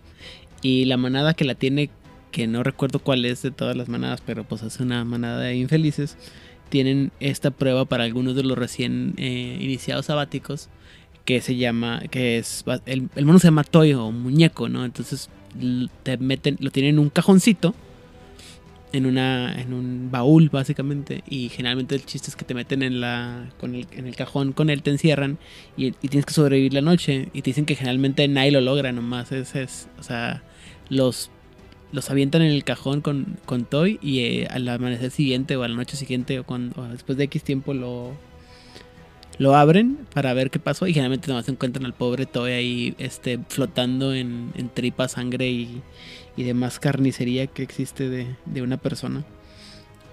Y pues por eso se llama la prueba de, del cajón de Toy o muñeco. Sí, ajá, es que hay un juego de palabras, ¿no? Porque él se llama Toy un toy chest es un baúl de juguetes. Ajá. Pero aparte, el, el, lo divertido es que este, este mono es cuadrapléjico, entonces nunca sabemos cómo le hace para ganarle a tantos vampiros. No, pero sí, está buenísimo. Bueno, es, es, que en el BT sí sabemos. Sí, porque no tiene brazos ni piernas, ¿no? Pero pues igual tiene. Tiene sus muñoncitos. Tiene su... Bueno, no, igual y este, este misterio ahí hay que dejarlo pendiente para cuando hablemos de Samedi, que ya después de este capítulo ya nos vamos a entregar al número bueno del Petes, que son las Bloodlines. y, y, Oliver ya no nos va a acompañar porque luego se va a poner muy intenso cuando lleguemos ahí. No, al revés, ustedes ya no me van a acompañar porque esos me los voy a echar solos antes de que tirarles. Solo voy a pasar el archivo para edición, ¿no? Te lo dejé, miren, ahí va el archivo. Ya nos amaranteó a todos. Continuemos, por favor. Quien, si quieren les platico cuál es la carta que a mí me gusta, que siempre se me hizo que estaba bien padre, el arte se me hace que está bien padre también, pero se me hace bien difícil de jugar. Y me refiero a Cardinal Sin Insubordination. Es una, re, es una reacción que dice que requiere un arzobispo, un priscus, un cardenal o un regente. Solamente se puede jugar después de un combate en, que envuelve al vampiro que está reaccionando y a un vampiro que no tenga título del sábado. Solamente, y puede ser, eh, solo pues, se puede utilizar si este vampiro después de dicho combate está ready todavía. Y se puede usar obviamente por un vampiro que está girado. El, vampiro oponente se va a torpor. O sea, creo que son demasiadas condiciones, pero el simple hecho de que vayan y te peguen y a lo mejor tú acabes el combate y mandarlos a torpor se me hacía que estaba padre. Sin embargo, es complicado de jugar y que solo sea contra otros abats, pues de nuevo es más o menos ese tema de del que ya hemos estado hablando durante todo el programa de que el peor enemigo de un Sabbat es otro Sabbat, ¿no? Sí, justo. Y justamente hace poco estábamos hablando de este porque en una de las mesas que estábamos jugando en la semana nos tocó ver que alguien la jugó pero además curiosamente ni siquiera era con un deck Sabbath, ¿no? Sino era con un deck de estos vampiros camaleónicos que se hacen pasar por otras cosas. Y ahí la traía, pero justo como dices, o sea, al final tocó que nunca la pudo ocupar porque nunca se dio la situación en la que, pues en la que le permitía jugarla, pero qué divertido si lo hubiera aplicado. Es muy divertido aplicarla. Sí, la, pero... nunca, yo nunca la he utilizado, Nunca me salió el combo, pero suena bien padre si lo logras. Es una carta circunstancial, ¿no? Para llevar una y dar la sorpresa, algo just for fun, ¿no? No, eso sí. Sí, yo sí la llegué a comprar, no. Más para hacer la maldad, dices tú. Exactamente, nada más para eso. Porque o no como hacer llamamos, una... como le llamamos en este en este programa, hacer un Oliver. Exactamente. ¿Qué? Ah, ¿no sabías? ya está, están sonando la ambulancia por acá y las patrullas. Nada más dijimos eso y. ¿Dónde? Ah.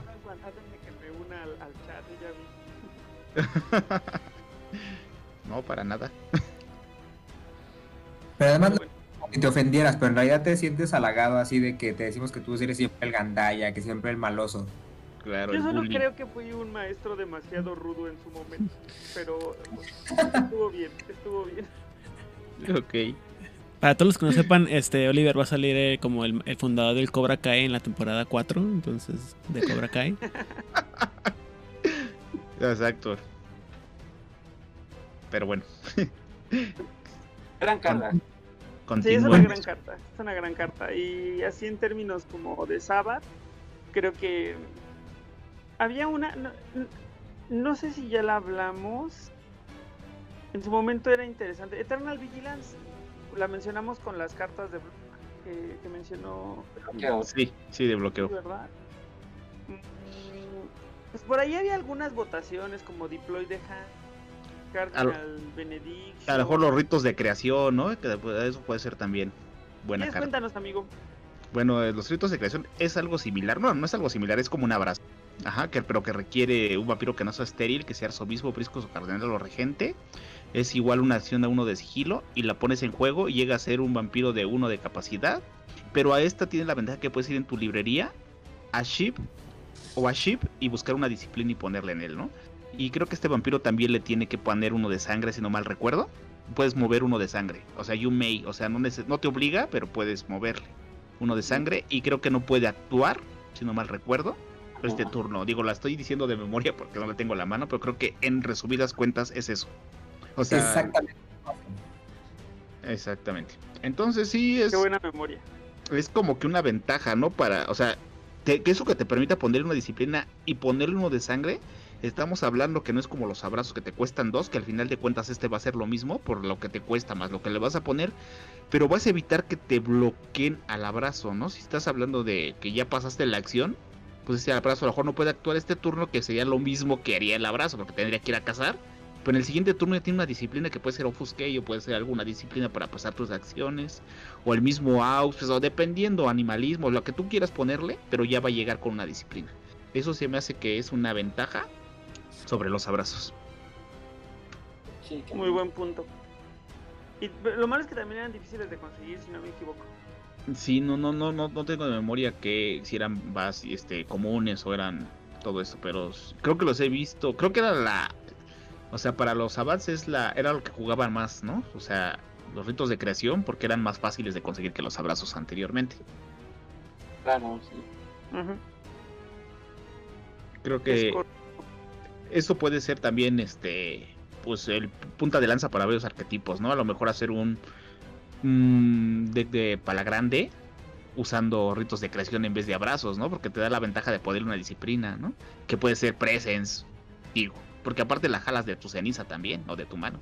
Entonces puedes tirar la disciplina y cuando llegue el rito, pues le la pones. ¿Sabes yo con quién lo vi jugar mucho? Uno de, de así de, de bandita, de con, Co- con Cora, precisamente con Marcavio, con Dementación. Ah, claro. Sí, sí, sí, sí. No, te da mucho, mucho por hacer. O sea, te deja ganar pool metiendo el bleed, ¿no? O sea, dices, no manches. Y el Opus que no lo necesita porque se lo puedes dar con alguien más, ¿no? Exacto, sí, sí, sí. Lo de Gathering o cosas así. Entonces estamos hablando que pues, son personill- personajillos muy molestos, ¿no? Sí, sí que lo son. Perfecto. Esa era, creo que nada más era la que me faltaba, que también es una carta muy buena para el sábado. ¿Qué nos falta de mencionar alguna carta que le guste del sábado antes de pasar a la mano negra, amigo? O ya. Yo creo que pasamos a la mano negra porque sí hay más, pero nos aventaríamos aquí mucho tiempo. A la mano. Sí, por favor, porque además la mano negra suena bien interesante y creo que es algo que la gente quiere escuchar. Así que por favor, Luis, danos una. Bueno, no, perdón. Aidan Rodríguez, danos una introducción, por favor, a la mano negra. Ah, no, ya dijiste Luis. Luis nos iba a hablar de la mano negra, pero en el Betes, o sea, ¿sí lo va a hacer? Muy bien. O en el grupo de donde estaba Manu Chao nos va a hablar de eso. No, por favor, no. Si yo tampoco quisiera. Bueno, adelante. Pero, este, bueno, la mano negra es dentro del Sabbat. Es, una, es un tema medio raro y medio confuso para algunas personas porque es un tema de am, conspiraciones dentro de conspiraciones, que es una cosa que le gustaba mucho a la gente que, que hacía Vampiro la Mascarada. La mano negra es técnicamente una, como la ver, eh, una subsecta o un grupo paramilitar dentro del Sabbat que pues estaba conformado precisamente por aquellos eh, miembros del Sabbat que tenían un, entrenamiento militar, por así decirlo, o que tenían un conocimiento de tácticas de, de guerra, o sea que no nomás eran los locos que eh, cabeza de pala, como le decimos todos los empalados, que los aventaban en bola contra los, los vampiros de la camarilla, ¿no? O sea, eran miembros, eran asesinos probados, o sea, eran, estás pensando en León el profesional, el soldado universal, o sea, gente que, que sabía cómo matar de una manera eficiente sin tener que andar gastando balas, ¿no? Pero al mismo tiempo la mano negra, eh, ya después en, la... o conforme fue pasando el tiempo en la, del Sabbat. Ah, perdóname. eh, se hizo tan eficiente el, el en man- eh, la mano negra en matar a nombre del Sabbat que el Sabbat se convertía en... La, mucha gente le llamaba el Sabbat la mano negra. Por cuestiones así de ser muy, muy dramáticos y ser muy... para asustar a los enemigos, ¿no? Pero eh, también existe otro, otra secta eh, que, cuyo nombre en realidad es la Tal Majera o en, un idioma ma- muy antiguo que significa la mano sin sol, que de una manera u otra eh, tenía unos objetivos diferentes al Sabbat y para poder controlar el Sabbat los infiltró. Y esta, esta secta estaba conformada también por gente muy especializada en el arte de matar y con saber cómo usar las armas y cómo exterminar a sus enemigos de una manera eficiente y con cuidado y sin saber qué va a pasar. Y este, o que la gente supiera bien qué rollo. Y eso fue lo que. Lo, lo que se convirtió dentro del Sabbat. Empezaron a reclutar otra, otras personas. Y, a- y irlos armando como una milicia. Perdón, es lo que quería decir. Una milicia específica. Que se fue conocida como la Mano Negra. Y si alguien tiene interés en saber el misterioso origen de la mano negra según cierta Bloodline, vayan a escuchar el capítulo de la Hécata en Juárez by Night. Así, Así es. es. Pinch, me debes una coca, güey. Va. Bien, entonces, ¿qué debemos de saber sobre la mano negra en Betes? El príncipe de la ciudad, por favor. Pues que debemos saber, pues como lo mencionan, ¿no? También, obviamente todos los manos negras que hay en Betes son Sabat. Pero, a diferencia de, del Sabat común y corriente, por así decirlo, tienen cartas muy especializadas que vienen marcadas como Blood Hand. Y son cartas muy buenas, o sea, tú puedes armarte como bien mencionó la vez, hace un momento, decks de Blood Hand. ¿Por qué? Yo creo que potencializa lo que es el Sabat. Y como bien menciona Aidan, sí se muestra que están muy especializados en ciertas cosas, ¿no? Puedes hacerlos de combate porque también hay haces contratos, hay muchísimas cosas que ahorita iremos desglosando, pero a resumidas cuentas puedes armarte decks muy competitivos de Hand. O sea, tienes todas las armas para hacerlo, todas. Y aparte de que los serafines también eh, están muy buenos. O sea, sí te puedes armar un deck competitivo, más que nada. O sea, ya hablando de todos los arquetipos que hemos mencionado anteriormente, esto te va a potencializar en ciertos arquetipos tal vez más, pero no es un buen punto, vaya. Más en el combate, creo yo. Estoy de acuerdo. Creo que además, igual a lo, so- a lo mejor está un poco de sobra decir esto, pero creo que los, los asamitas que son de la mano negra son los que más valen la pena. Ya lo dijimos, creo que en el capítulo de, de Asamitas, que los y Aidan también lo recalcó bastante, que lo que realmente valía la pena y irán valiendo la pena solo con Hand, ¿no? A, Claro. a expensas de lo que pase con los de la camarilla, pero pues, el Hand siempre, siempre rifa. Sí, pues el día de hoy, en este momento que estamos grabando, es real. que Esos son los asamitas que valen la pena. Con un poco de buena suerte los arreglen. A esos no les gusta, exactamente, a esos no les gustó la pobreza y dijeron no, basta. Pues es que después de 25 años de sufrir, pues ya era hora que, que reaccionaran. Amiga, amiga Asamita, date cuenta. Así, justamente. Deja ese niño loco que tienes en Alamut y. Sí. Todavía el niño loco estuviera bien padre en el Betes, pero. Sí, lo dijiste con Eh, bien. Luis, ¿qué cartas? ¿Hiciste alguna selección de cartas respecto a la mano negra que quieras utilizar como punto de partida? ¿O nos aventamos todos como gordas en tobogán? Sí, yo me iba por esa opción, o sea, sobre todo porque la mano negra es de esos aspectos del Betes que no me ha tocado ver ni juego ni nada. O sea, me eché mi estudio, revisé todas las cartas, quedé muy impactado por la mayoría, pero yo creo que voy a dejar aquí que los expertos tomen la batuta. Pues a, am, a riesgo de verme así como muy sobres, me gustaría mencionar la primera carta, que es la reunión Camut. Adelante. Es una acción a más uno de, de Stealth que requiere Blahan y le pone dos sangres del Blood Bank a un, a un Blahan en tu región no controlada. ¿Por qué me gustaría empezar con esta carta? Porque hay Blahans literal que cuestan dos. Sí, Entonces, que llegue el Simis que tiene Auspex básico en el primer turno a ponerle esto a Lubomira y luego Lubomira llegue y luego Lubomira lo haga con otro y empiece a hacerse esta cadena de, de traer a otros vampiros, que además no hay un límite en términos de generación, sino de capacidades, sino nada más por ser mano negra, me parece una gran, gran carta. eh, que debería de ir en los decks de, mano negra. Pues de hecho va, mucho, de hecho creo que es de las cartas que deben ir sí o sí. O sea, estamos hablando que cartas que hacen lo parecido, excepción la de los Gangrel, son muy pocas, porque por lo regular son con disciplina, ¿no? O sea, o Dominate o Presence, que es... En la generación. Exactamente.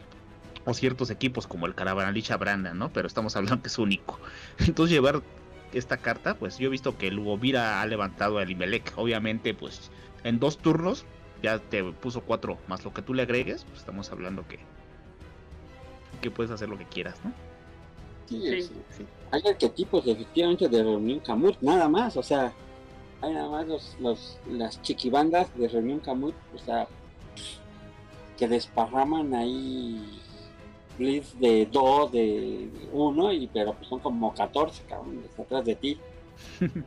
sí, Sí, sí, y, y además también considerando que la cama- que la mano negra tiene vampiros que, de todas las capacidades, ¿no? Literal, desde el 2 hasta el 11. sí, Entonces, exacto. Eso también hace una diferencia importante. Mejor, eh, mm, mejor dicho, hace eh, que se capitalice muy bien el, el uso de esta carta. Sí, justamente. Y aparte que no requiera que sea más joven, todo ese tipo de cosas. pues, No, solo por ser hermanitos de la mano negra. Ahí estás. Tiene sus beneficios ser miembro de la mano negra, güey, pues. Sí, Sí. claro, claro que lo tiene.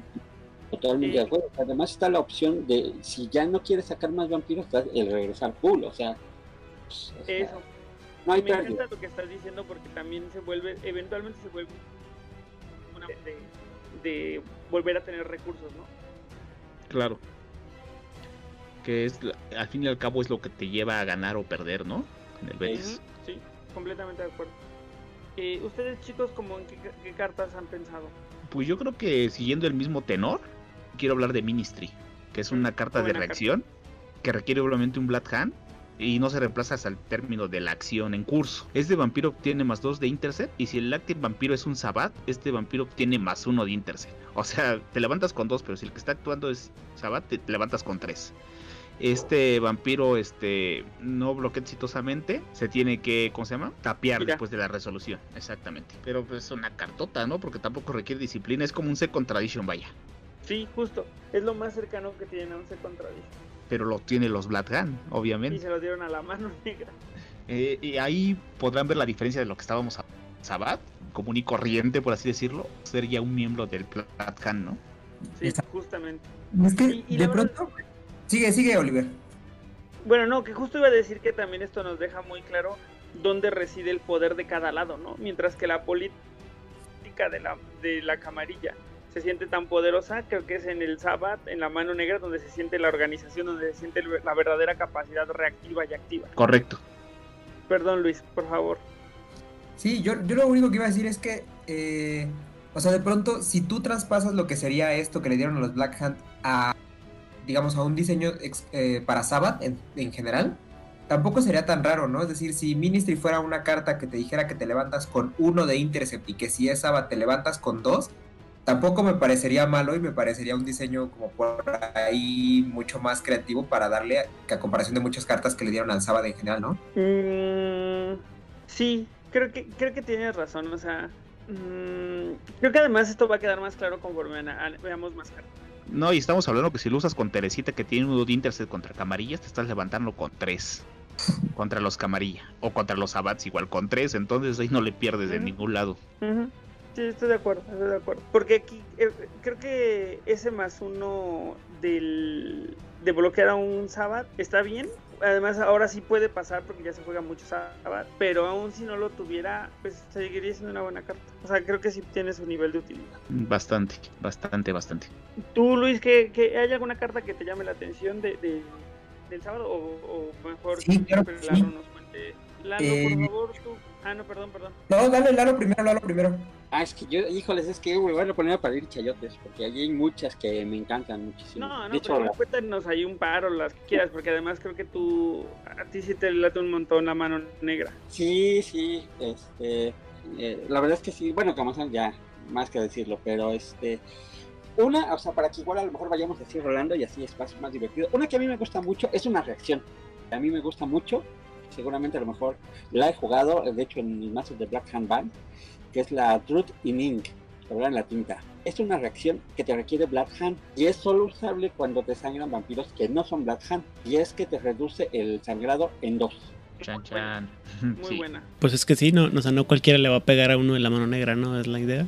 Exacto. Sí, justamente. Es un poco como reconocer, reconocerse a través de la de los tatuajes, ¿no? Aidan Rodríguez, porque si no me equivoco tienen un sistema de tatuajes ahí para reconocerse de una luna negra o algo así.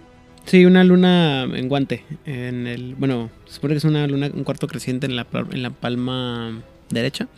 Y este, y sí, en la, se usa mucho para que el sabat, para, perdón, es que la, para que la mano negra se reconozcan entre ellos como miembros de la, de la, del, de la secta, pues. Y, y- pero lo que le entendí yo en la, en la carta es que cuando alguien que no es miembro de la mano negra, pues no está a tu nivel básicamente, entonces no te hace, no te puede hacer tanta herida, ¿no?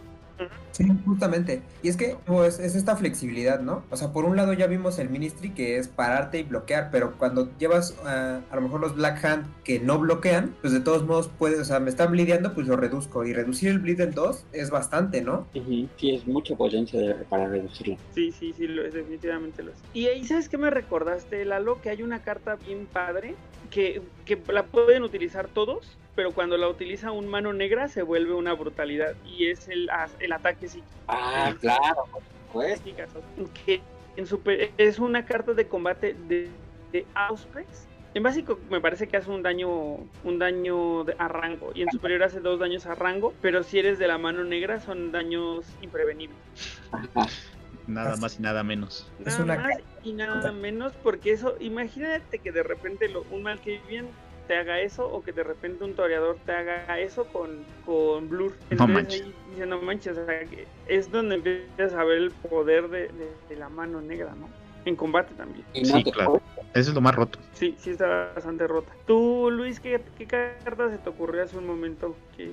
Eh, las cartas que a mí me gustan mucho de Black Hand son que tienen un montón de herramientas para enderezarse, ¿no? O sea, sobre todo eh, el Seraph Second y... Ah, se me fue ahorita, espérame, la estoy buscando. Es otra carta que eh, se pone un serafín y no tiene que... O sea, gira, giras esa carta y destapas a otro, a otro Black Hand. Es el Tattoo Signa, ¿no? La señal del tatuaje Exacto. nada más uno de sigilo, se la pones en el serafín actuante y ese serafín puede girar esa carta para destapar a otro Black Hand, ¿no? Entonces, eh, pues tienes ahí un montón de, de multiacciones con los, con los Black Hand y sobre todo me impresiona esa de, de la señal del tatuaje porque a pesar de que solamente puedes llevar una por serafín, no es única. Entonces, en realidad, si tienes una por cada serafín que llevas, ya con que lleves dos, tres serafines, o sea, puedes hacer una cantidad absurda de acciones por turno. Sí, y además, o sea, es que de repente pasa como que la, la- vas a, se piensa como que la mano negra de las acciones que va a tomar son, blitz, digo, son ir a pegarle a alguien, ¿no? Pero considerando la variedad de vampiros que hay en la mano negra, pueden hacer básicamente cualquier cosa, pueden equiparse para paredear, pueden equiparse para brillar, pueden tomar las acciones de bleed, pueden tomar las acciones malvadas de la mano negra, entonces hay muchas cosas que pueden hacer y eso está bien interesante. Sí. Y hay que aclarar que el Seraph Second, o sea, tienes que requerirlo él, pero destapa a otro, ¿no? O sea, no lo, no se destapa el Seraph por sí mismo, ¿no? O sea, destapa a otro, pero a ese otro. Exactamente, pero ahí pones a enfriega a tus Black Hand a que hagan el trabajo sucio, ¿no? Como diría mi amigo Vladimir, eh, el achichincle. Exacto. El Ashishinkle además.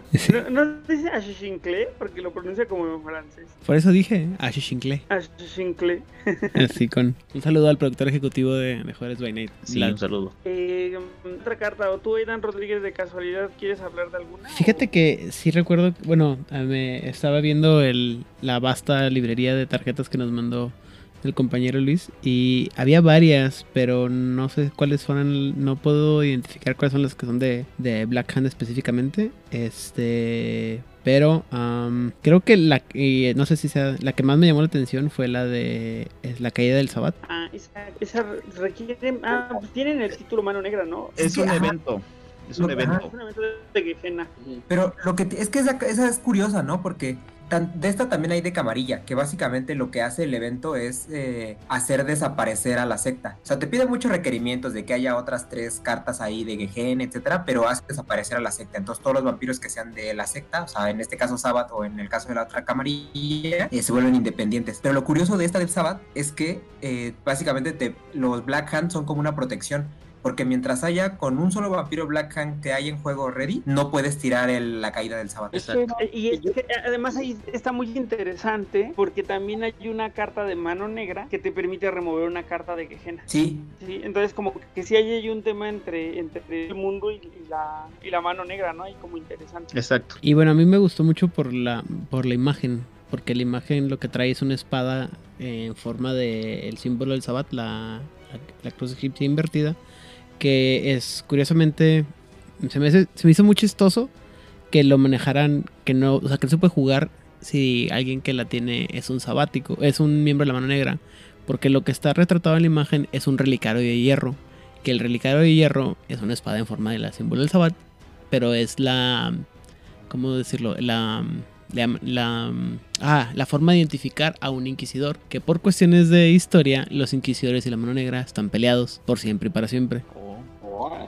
Órale. Ajá, entonces el hecho de que aparezca un, un relicario de hierro quebrado y diciendo que, que ah, se acaba- se cae- bueno, desaparece Sabat y luego, pero el que, defi- el que, o lo que evita que esto funcione es un mano negra por el arma de un inquisidor. Así Sí, como es que... extraño. O sea, es como ver a, a Luke Skywalker con el, el sable eh, rojo de Darth Vader, ¿no? O sea, Bueno, Yo tengo una carta que Aidan Rodríguez a lo mejor nos va a poder eh, explicar a profundidad porque es de... eh, eh, por y aprovechando eh, también el espacio, hacerle comercial al capítulo de la mano negra de Pares by Night, que es de los, los más, más, más disfrutables, eso que a mí me gustan mucho.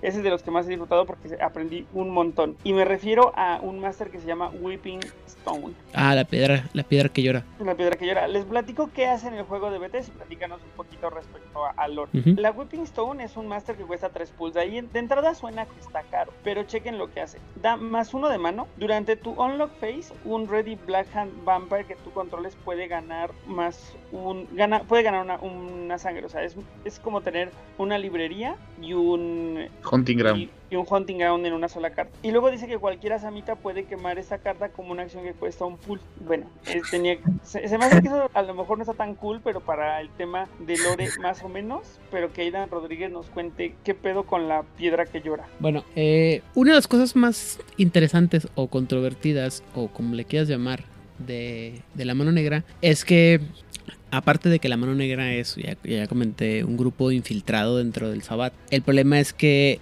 no es solamente un grupo.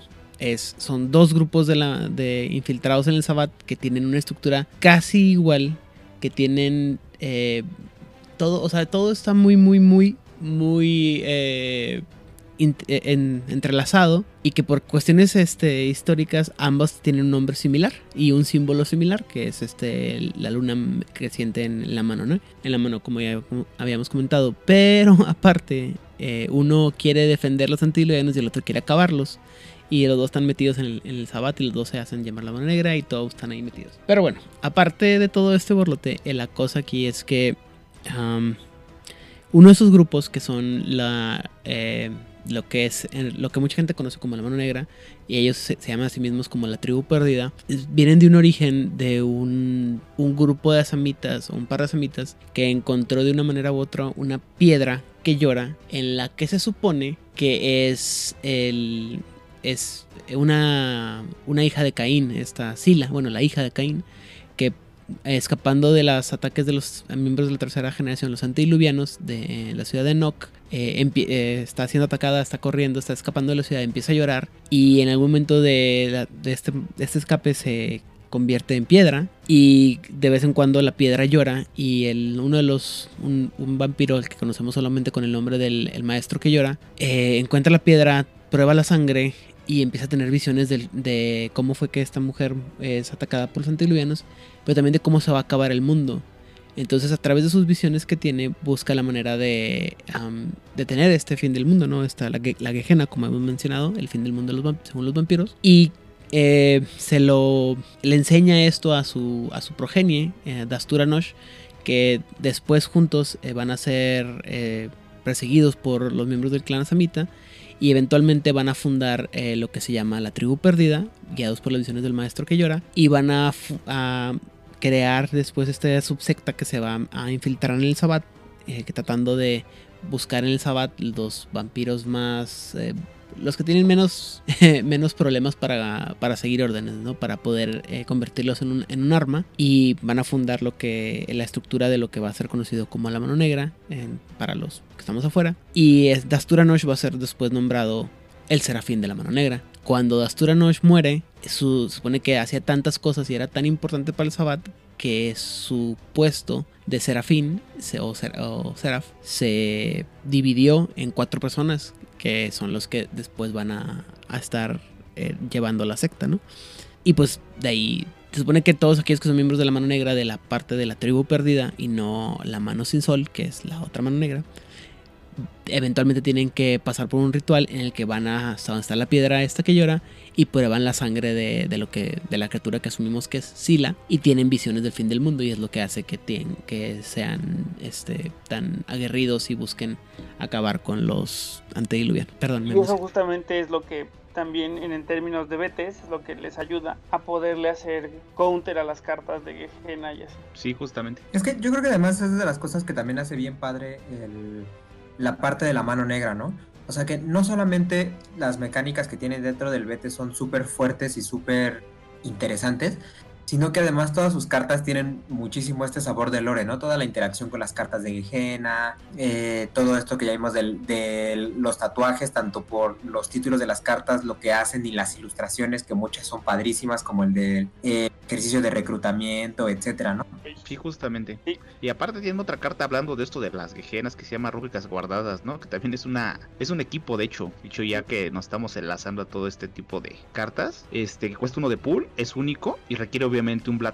Y el vampiro con este equipo puede hacer bleed como una acción dirigida a más 2, que cuesta una sangre. Mientras el portador esté ready, las cartas de Gejena cuestan una adicional pool cuando son jugadas. E, esa carta me parece súper chida, porque los que, o sea, los que no estén muy familiarizados con el Betes, lo que deben saber es que las cartas de Gehenna no son tan comunes, porque regularmente llevas como una en el mazo y esperas a que salgan, etcétera, pero cuando salen suelen ser muy decisivas, ¿no? O sea, ya sea el Scourge of Enochian que empieza a quemar vampiros chiquititos, el Unmasking que potencia a los aliados de una manera impresionante con el Intercept, etcétera, ¿no? O esta que el Narrow Minds que no te deja redirigir cómodamente. Y lo que pasa con estas cartas es que solamente las puedes jugar en tu fase de descarte y las juegas en lugar de descartar. Claro. En el backfire de que la mayoría de ellas no las reemplazas. O sea, salvo muy pocas que reemplazas así como que al siguiente turno, etcétera. Muchas de ellas se quedan ahí y no las vas a reemplazar y básicamente vas a jugar con una carta menos. Pero las juegas en una zona, en un, digamos, en una fase que no te cuesta a ti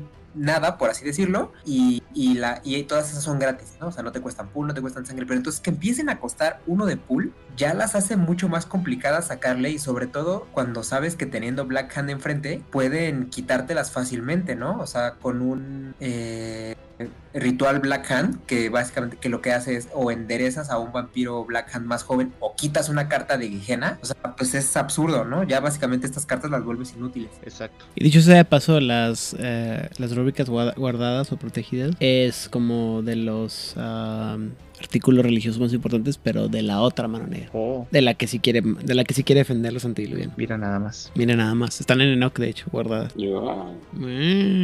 ¿Y hay alguna carta relacionada con Enoch y la mano negra? A ver, chequemos. Eh, a ver. de la, de la tribu perdida. Ah. A ver, Igro, en el próximo capítulo de Masterface. Ah, hay, una, pero que habla de la tribu perdida, que, son, que es precisamente la crónica de la tribu perdida.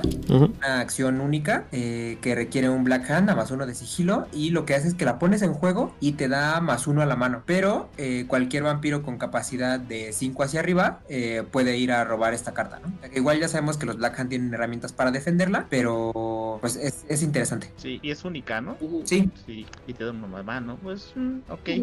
Está ahí, ¿no? Está. sí, está. está pues, uno de mano siempre es útil, ¿no? O sea, eso y la Whipping Stung, pues ya ahí tienes más dos, entonces no, no. Pues sí, pues sí la jugaría, llevaría una. Sí, sí. El Fox Bunny Hunt, ¿no? Que también ah, claro. requiere mano negra y y cancelas una, una Bloodhound. Que eso estaba padre. Sí, que de hecho ya hemos mencionado un montón de veces, ¿no? Porque es una gran carta eso que canceles un Bloodhound cuando lo acabas de realizar. Y aparte que se pueda jugar en tu turno, es una locura total, ¿no? Y luego con los Black Hand que tienen una facilidad para la violencia y el Diablery.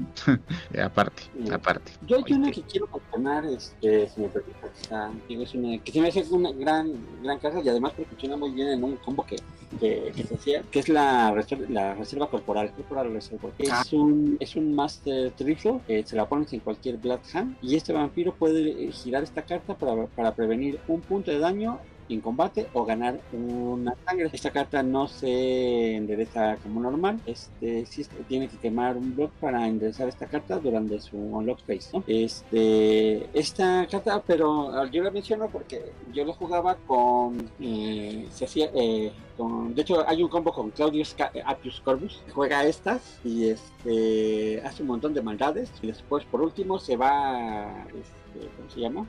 Se sumerge en el abismo y regresa eh, relleno con estas cartas. Sí, parecería que no, pero sí es una carta bien útil, ¿no? Y aparte que sea Truthful, que te permite jugar dos. O sea, luego prevenir un daño puede ser este la diferencia, ¿no? Porque aparte no te limita a que sea normal, o sea, lo previenes y ya. Puede ser ambiental, puede ser este producto del strike de un vampiro.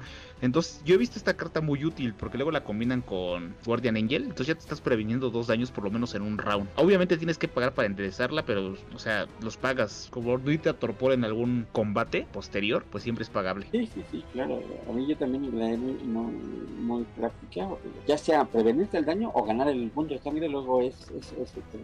Y además porque efectivamente no es única. Exacto. Sí, como te menciono, puedes jugar dos. Y sí he visto buenos compos con ella, ¿no? No sé si a Luis le desea hablar de otra carta, que también sería bueno. ¿Alguna que te llame la atención? Sí, eh, hay un par de cartas muy buenas, ¿no? Eh, sobre todo el, el Census Taker me parece bastante útil. El Census Taker lo que hace es que tú pones una carta en un Black Hand, es una Master que cuesta uno de pool, y durante una acción, el Black Hand que lleva esta Master se puede girar para darle a otro vampiro Sabbath, Sabbath del que sea, más uno de Bleed o dos votos adicionales para la acción que está en curso. O también como opción alternativa, puede dar más uno de Intercept, pero solamente a un Black Hand, ¿no? Me parece una carta muy buena, sobre todo viendo todas las opciones que, que ya vimos que tienen los Black Hand para enderezarse, ¿no? O sea, básicamente en un deck que esté bien armado y enfocado en eso, puede ser sin mucha dificultad un más uno de Bleed o más dos votos prácticamente gratis. Sí, claro. Y aparte es una carta que no le pierde, porque hemos hablado muchas veces que metes cartas de votos y a lo mejor tu mesa no tiene votos, ¿no? Entonces ese bleed o ese intercept, pues es una carta que la vas a usar pues, a- al de la mesa. Claro, es que a mí, por ejemplo, lo, lo que a mí me gusta mucho de esta carta es que no te limita a que sea una vez por turno o una vez por lo que sea, ¿no? O sea, siempre y cuando el vampiro que la tenga pueda girarse, eh, la carta tiene valor. Entonces, pensemos que durante un, eh, durante una, digamos, un buen día, que tú lleves eh, dos de estas señales del tatuaje, puedes darle a dos vampiros más uno de bleed o más dos votos, que ya vimos, o sea, el bleed siempre va a ser útil, ya que estés bleedando de dos, ya es una gran molestia. Y que de pronto, ya sea como reacción o ya sea como lo que sea, tengas dos votos o tengas el intercept, o sea, es una carta que a mí me parece fenomenal. Sí, o sea, la pones un pequeñito, ¿no? Como que estaba diciendo Oliver a Lubomira, que cuesta 3, y es Black Hand. Entonces la tienes ahí, pero sabes que puedes utilizarla, ¿no? Para otra. Exacto, y que además ni siquiera necesitas que, que toda la sinergia sea de Black Hand, ¿no? O sea, si tu mazo muy centrado está Lubomira, sabes que es un vampiro que va a salir, llevas esta carta y al resto de tus vampiros Sabbath ya están bleedando de dos. Correcto. Sí, está buenísima, esa también la, la usaría. Nunca la he usado, de hecho, pero sí, sí, ni la Oye, recordaba. ¿Perdón? Sí, es muy útil, sí, es muy práctica, porque ya lo, lo que dicen. Perfecto. ¿Qué otra, Lalo? O Oliver, si anda por acá. Ya ando por acá. Perfecto. Pero la verdad es que ya no, pero me gustaría que platiquemos a lo mejor brevemente respecto a, a los serafines, que creo que a ellos no, no les hemos dado un espacio. De repente a los, a los miembros de la mano negra creo que casi todos los hemos platicado eh, cuando abordamos a las Bloodlines. Digo, a las Bloodlines, a, a los clanes del... Sabat. Sin embargo, a lo mejor estaría bueno hablar brevemente de los serafines, porque creo que ellos sí tienen mucha onda.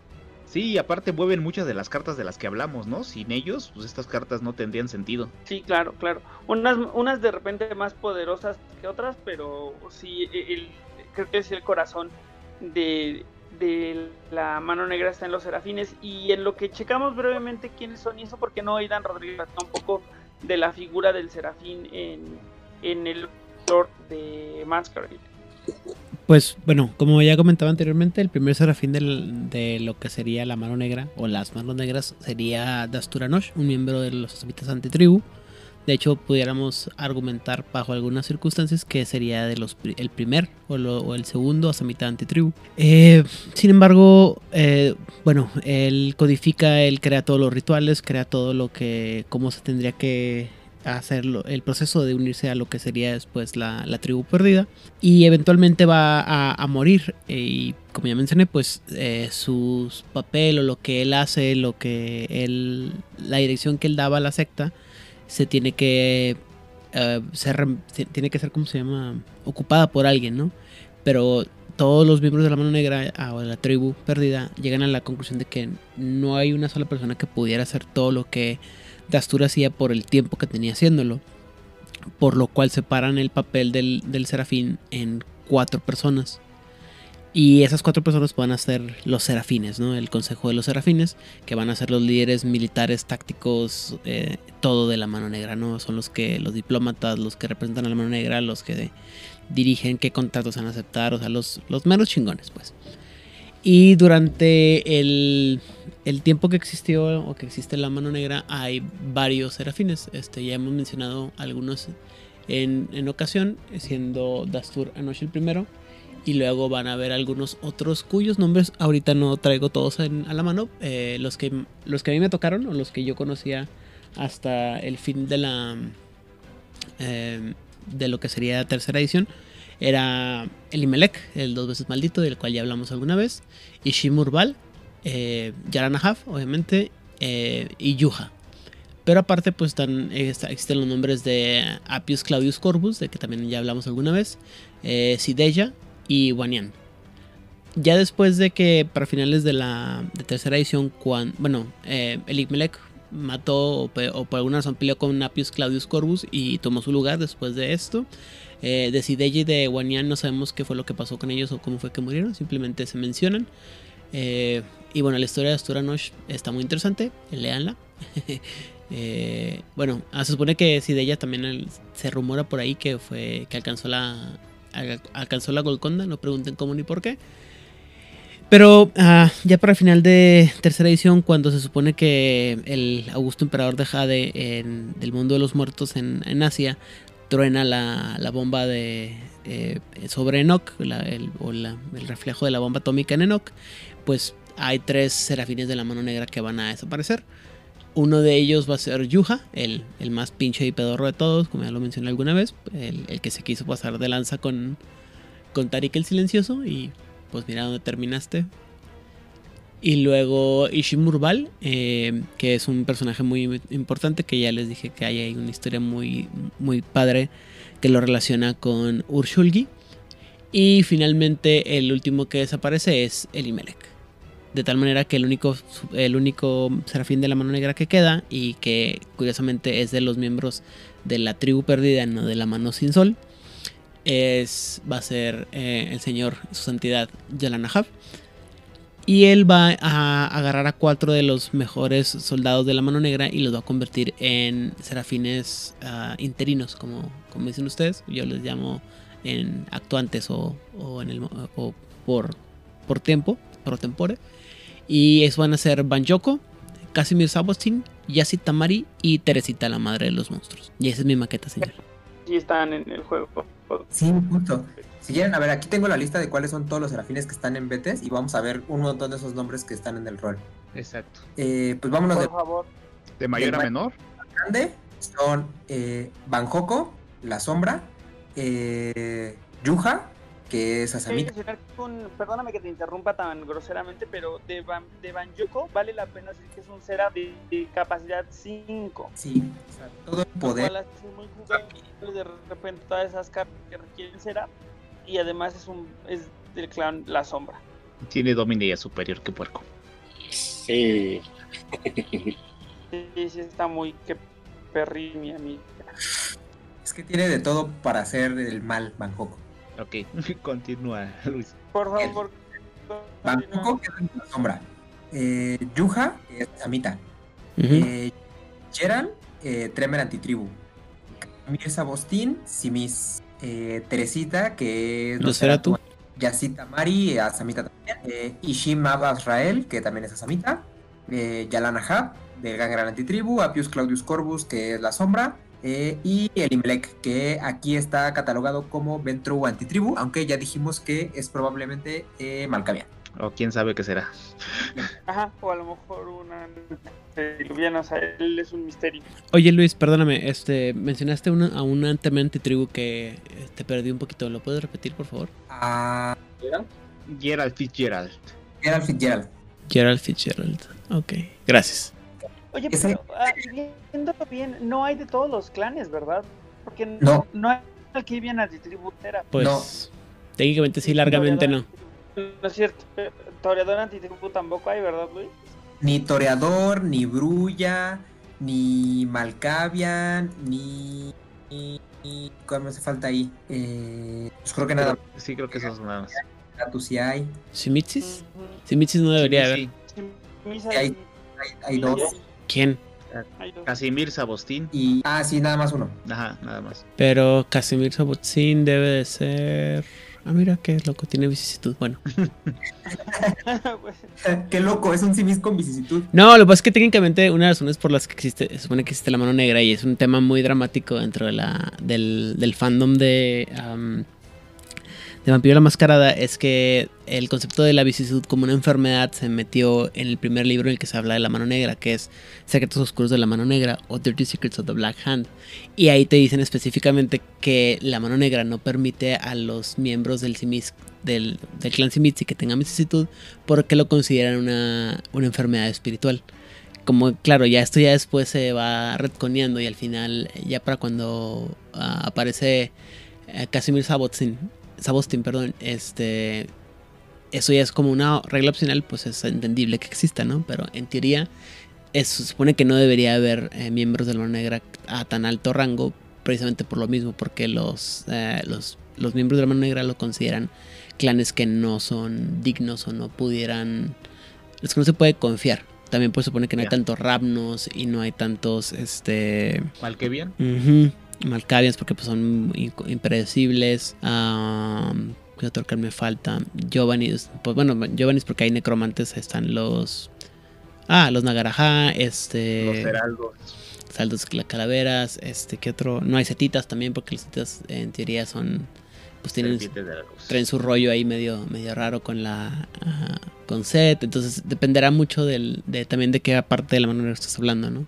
Por ejemplo. Eh, obviamente a, a Casimir Sabostin lo sube, lo eleva Yalana Hab, que a- Yalana Hab no es miembro de la secta que considera que la vicisitud es una enfermedad. Entonces tendría que- sentido que él sí lo, lo considerara como un miembro de la del, del serafinado, supongo. Ya. Sí, yo creo que por eso. Uy. Y solo como un poco spoiler alert, por- antes de meternos a hablar a- a- de la- las Bloodlines, hay vampiros de Bloodlines que son parte de la mano negra, curiosamente, ¿no? Por ahí debe de haber, si no me equivoco, obviamente Nagarayas, Amedis, hay una abominación que es de la mano negra, hay un Sí, heraldo claro. de las calaveras que es de la mano negra también, entonces eh, ya lo iremos explorando eventualmente, pero también para que se note un poco la exoticidad que puede alcanzar la mano negra, pero como dice Aidan, también dependerá un poco de qué mano negra estemos hablando, porque no es una sola cosa. Y pues acercándonos a la recta final de este capítulo, amigos, me gustaría escuchar sus final words respecto al Sabbath, sus cartas, la mano negra, y si quieren mandar un, un saludo estaría buenísimo, y esta vez me gustaría empezar con eh, Lalo, por favor. Pues, te digo, a mí siempre el sábado ya lo mencioné, este, es mi secta, es, es- mi secta, a mí me... Por eso es que también, digo, estoy un poco triste por todo lo que ha pasado en quinta edición y lo que viene, aunque creo que, eh, supongo que mucho de, de- lo que fue el sábado ahora en quinta y en posteriores ediciones será del lado anarca, Ah, puede, puede funcionar, puede estar interesante, habrá que verlo pero me encanta la versatilidad, lo polifacético que pueden ser todo jugar este el Sabbat. y por todo también todo el lore que viene atrás de muchas cartas que, se han venido. Y eh, el epítome del Sabbat, la mano negra, pues mazos este, súper divertidos, bien potentes, bien aguerridos, ya sea en su versión de combate, de sangrado, de política, de blocker, cualquiera es una gran opción. Entonces, y saludos pues, a todos los escuchas, a los amigos que están participando en el mundial, que ahí nos veremos este, cada lunes. Y pues continuar también con las actividades, ya que se va a terminar el octubre 3, entonces este, con los mazos los invitamos a que sigan participando. Y bueno, pues nada más. Muchas gracias. Muchas gracias Lalo por acompañarnos un día, eh, eh, eh, este día en, en y pues esperamos tenerte más a menudo aquí ya que vamos a empezar con las Bloodlines. Eh, em, Rodríguez, por favor, final words y saludos. Pues mira, ¿qué te puedo decir? Eh, así como Lalo, yo también siempre he sido un, un gran adorador, eh, admirador, no adorador, bueno sí adorador también, pero un gran admirador del Sabbath, me encanta el Sabbath, me encantan los temas que hay, me, me encanta todas las cosas que mucha gente no alcanza a ver, las intrigas, la variedad que tienen de este de personajes para jugar, los rituales, eh, todo, todo lo que puede ofrecer el me gusta mucho. ya he comentado que, Juárez, a pesar de que tengo historias, perdón, que existen en Juárez by Night historias de camarilla, pues en realidad es una ciudad sabática. Entonces hemos creado muchas cosas alrededor del Sabbat. Eh, los LARPs que se hicieron en Juárez fueron más sabáticos que cualquier otra cosa. Eh, todo eh, me gusta mucho. La mano negra, como ya podrán darse cuenta, también tiene una, historia bien entretenida, bien complicada, que me, encanta, sobre la cual me encanta lucubrar y hacer ideas y pensar y cambiar y ir y venir. Eh, está, me gusta muchísimo todo lo que puede, eh, lo que se puede sacar. De, yo creo que tanto los, los, elegidos de Caín como los sextos oscuros de la mano negra, como Tal Majera, la guía de 20 aniversario del, de la tal Majera. Me gustan muchísimo, son de mis libros favoritos. Este, obviamente después de Moral by Night. Me gustan mucho todo lo que ofrecen esos libros y todas las ideas que puedes crear, todo lo que hay. Eh, ese, ese punto nebuloso entre Vampiro la Mascarada y el resto de World of Darkness me gusta mucho que lo pongan y cómo lo manejan. Eh, y sobre las cartas, bueno, pues la verdad es que me, falta mucho todavía para aprender, a lo mejor, eh, pero me, gusta ver todo este tipo de, cosas interesantes y detallitos que me gustan a mí, eh, reflejados en el juego de cartas. Y finalmente, saludos, pues no me queda más que mandar saludos, obviamente a la gente de Voces de Lander, a la gente de Jugador Casual, nomás por darte carrilla a la gente de Tras Bambalinas y agradecerles a ustedes por invitarme una vez más a, participar con ustedes. Y un saludo a las mesas de Chronicle Bot y de Independencia de México, Inquisidores, que estoy jugando en la primera con Danop, eh, Ángel, Luis Ángel Danop como mi, el narrador, y la segunda con el doctor Edgar Meditano como narrador. Y pues como siempre los invito a todos a que nos sigan escuchando en Juárez by Night para conocer cada vez un poco más sobre Vampiro la Mascarada. Muchas gracias, Dan Rodríguez, por acompañarnos una vez más. Siempre apreciamos mucho tu conocimiento respecto al orden del juego de vampiro. Y lo que sí no aprecio es que me robes mis saludos, pero así, así es este, así es esto.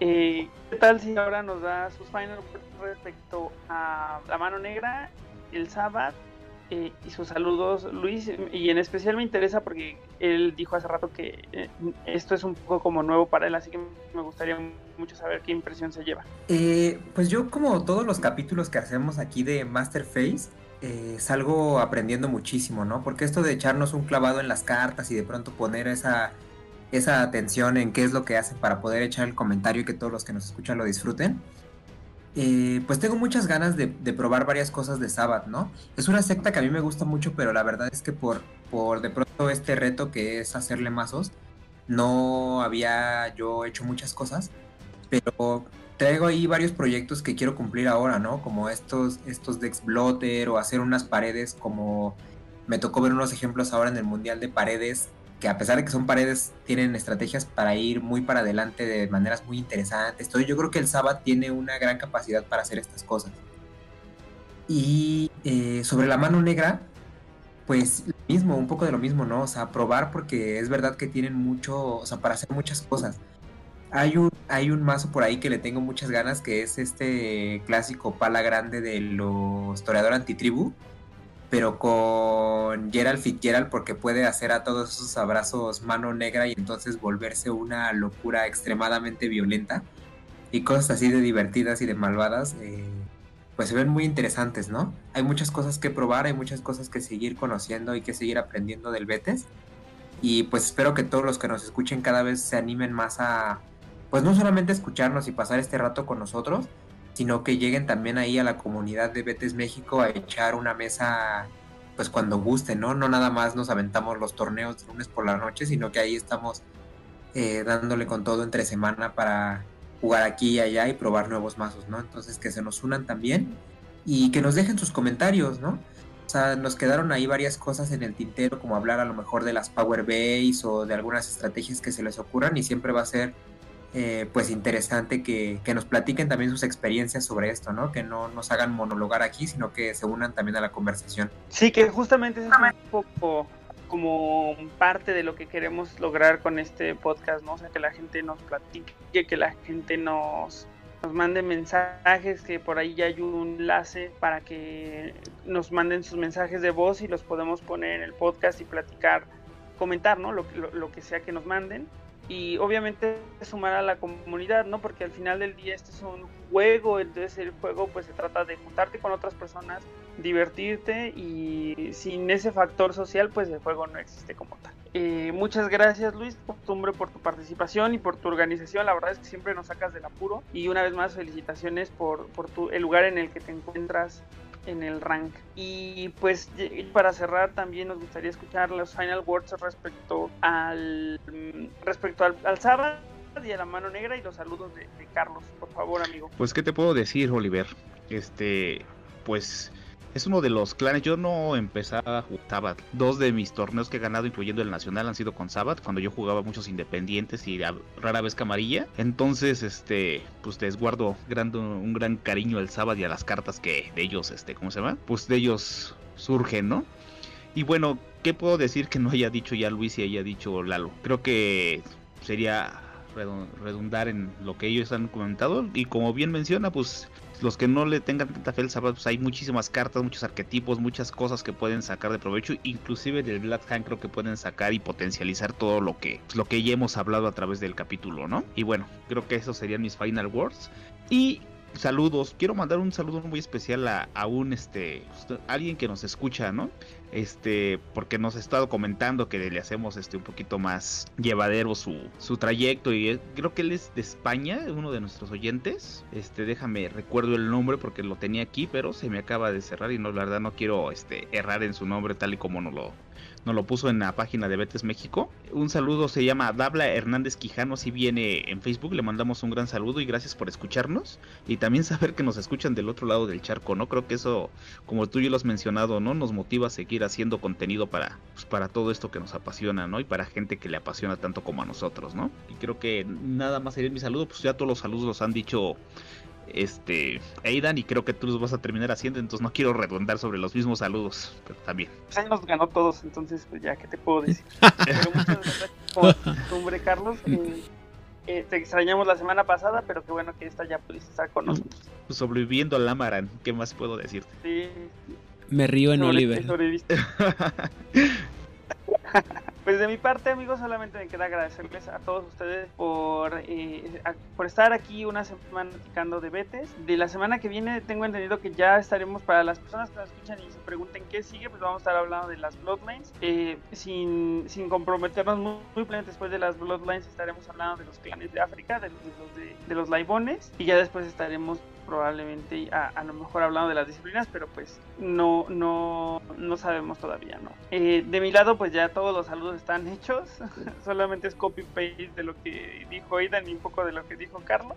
Agradecerles a todas las personas que nos escuchan en otros países, eso siempre, siempre, siempre es un aliciente. La gente que nos comenta en Facebook también está súper cool. La gente que nos comenta en Instagram también está increíble. Eh, pues de mi lado solamente me queda decir que si a ustedes les gusta Vampiro la mascarada en cualquiera de sus formatos, ya sea estemos hablando de novelas gráficas, de videojuegos, de, de el juego de rol mismo o el juego de cartas, por favor, compartan.